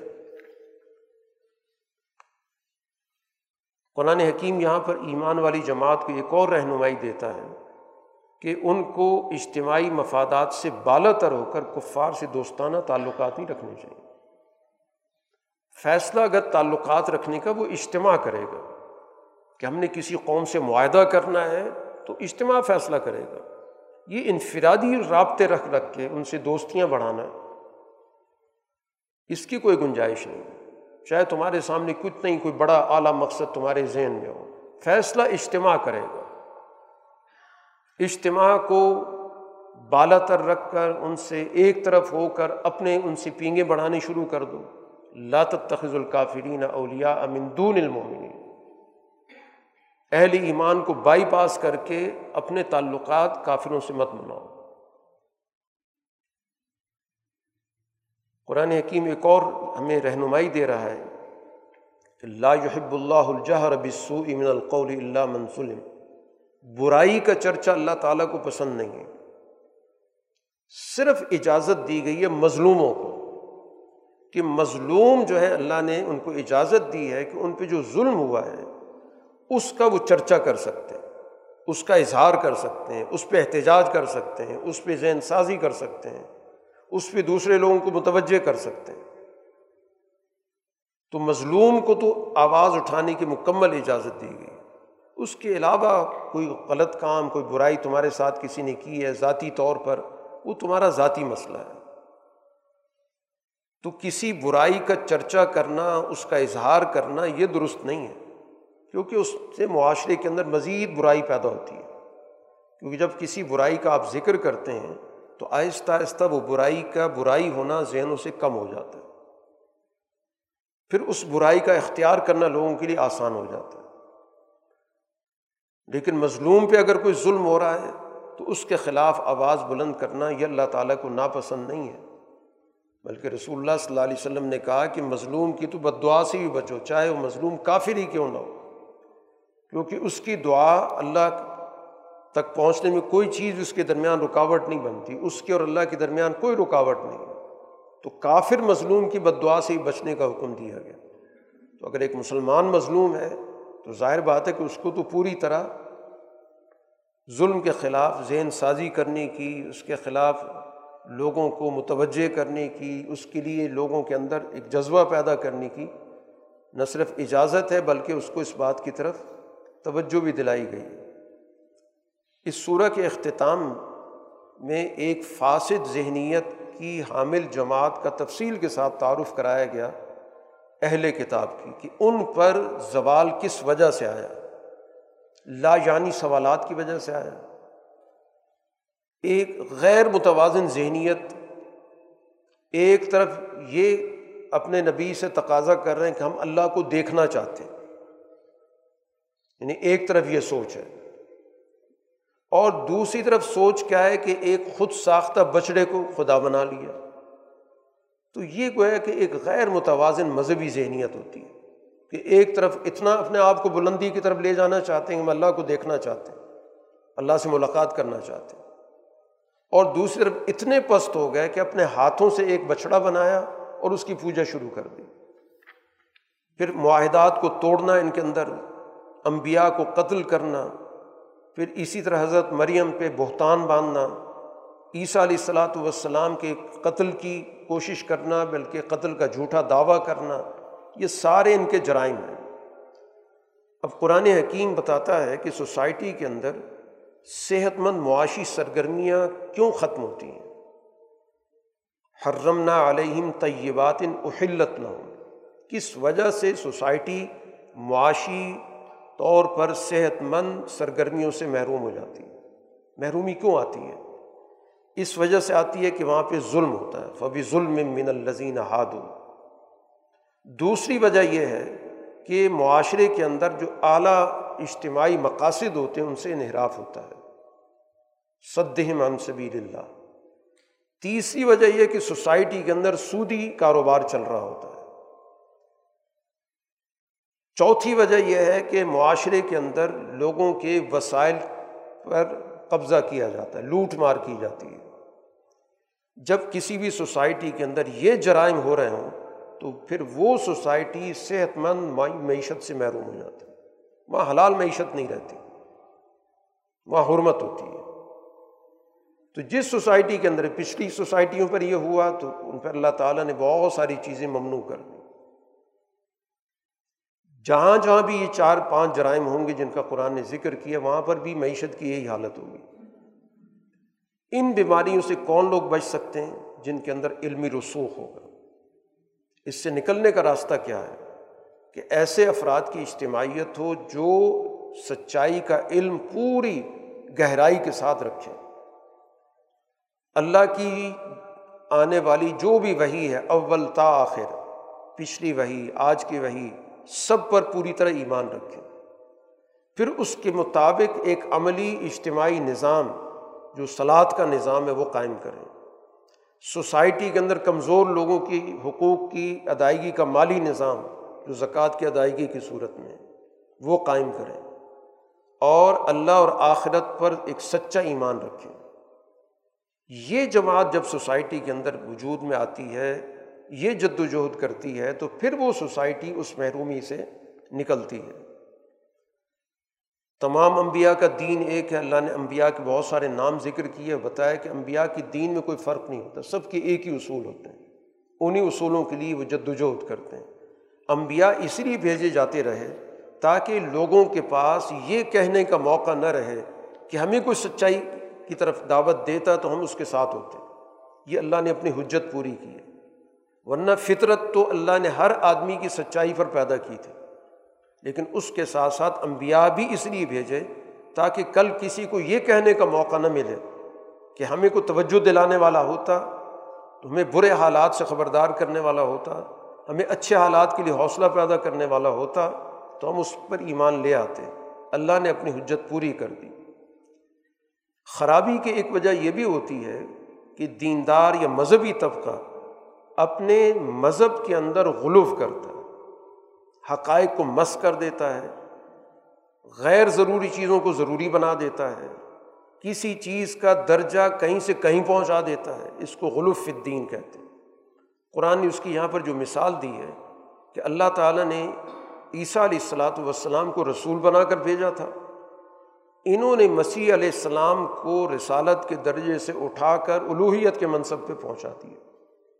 اس کو کہتے ہیں غلف الدین، کہ جس کا جو درجہ ہے اس سے کہیں اس کو کسی اور جگہ پر لے جاؤ۔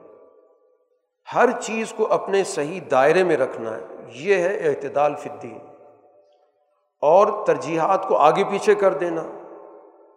یہ غلف الدین کہلاتا ہے کہ ایک حلال چیز ہے، اس کو آپ حرام کر دیتے ہیں۔ کسی حرام چیز کو آپ حلال کر دیتے ہیں۔ دین کے ایک جز کو آپ کل دین بنا دیتے ہیں۔ دین کے بڑے حصے کو دین سے نکال دیتے ہیں۔ تو دین کے نام سے، مذہب کے نام سے اس طرح کی جو بھی حرکت ہوگی، اس کو قرآن کہتا ہے، لا تغلو فی دین دین میں اس طرح کی مداخلت مت کرو، اس طرح کی انتہا پسندی مت پیدا کرو، اس طرح اس کے اندر اپنی ترجیحات کا تعین مت کرو۔ عیسیٰ علیہ السلاۃ والسلام اس دنیا کے اندر اللہ کے بندے اور رسول کے طور پر ہی آئے تھے اور ان کبھی بھی مقربین الہی کو اس بات سے کبھی آر نہیں رہی کہ وہ اپنے آپ کو اللہ کا بندہ کہیں۔ اس سے کوئی منصب ان کا گرتا نہیں ہے، بلکہ ان کے سب سے اعلیٰ منصب کو ہی ابدیت کے عنوان سے ذکر کیا گیا۔ ہم رسول اللہ صلی اللہ علیہ وسلم کے لیے بھی جب گواہی دیتے ہیں، تو اس میں بھی ہم جملہ یہ استعمال کرتے ہیں کہ اشد ان محمد ابد و رسول ہم گواہی دیتے ہیں کہ محمد صلی اللہ علیہ وسلم اللہ کے بندے اور اللہ کے رسول ہیں۔ تو ابدیت سے کسی کا درجہ گرتا نہیں ہے۔ نہ مسیح علیہ السلام نے، نہ ملائکہ نے کبھی اس کی آر محسوس کی کہ ان کو اللہ کا بندہ کہا جائے۔ قرآن حکیم اللہ تعالیٰ نے ہمارے پاس برہان کے طور پر بھیجا ہے۔ اس میں عقلی دلائل بھی موجود ہیں۔ نور کے طور پر بھیجا ہے کہ جو انسان کے ضمیر کو، قلب کو روشن کرتا ہے، تو ہمارے پاس ایک ایسی کتاب ہے جو عقلی بنیادوں پر بھی پوری اترتی ہے اور اسی طرح جو انسان کی وجدانی کیفیات ہیں، ان پر بھی پوری اترتی ہے۔ ہر لحاظ سے گویا کہ یہ کتاب انسانوں کے لیے ایک رہنما کتاب بیان کی گئی۔ قرآن حکیم کی اس صورت کا اختتام اسی چیز پر کیا گیا کہ یہ سارے واقعات بیان کیے گئے، احکامات بیان کیے گئے۔ یبین اللہ لکم انتظل اللہ نے بڑی وضاحت کے ساتھ اس لیے بیان کیے تاکہ تم صحیح راستے سے کہیں بھٹک نہ جاؤ۔ اس سے بچانے کے لیے یہ بڑی تفصیلی گفتگو کی گئی۔ ان گروہوں کا تجزیہ کیا گیا جو فاسد گروہ ہیں۔ ان احکامات کی نشاندہی کی گئی کہ جو ایک سال معاشرے کے لیے ضروری ہوتے ہیں۔ چاہے تدبیر منزل کے درجے میں ہوں اور چاہے سیاست مدینہ کے درجے میں ہوں۔ یہ سارے احکامات تفصیل کے ساتھ اس لیے بیان کیے گئے کہ اللہ تعالیٰ چاہتا ہے کہ تم ایک صحیح اور سچے راستے پر رہو، ہدایت یافتہ رہو۔ اللہ بک الشعین علیم۔ اللہ تعالیٰ ہر چیز کو جاننے والا ہے۔ واخر دعوانا ان الحمد للہ رب العالمین۔ الحمد للہ رب العالمین۔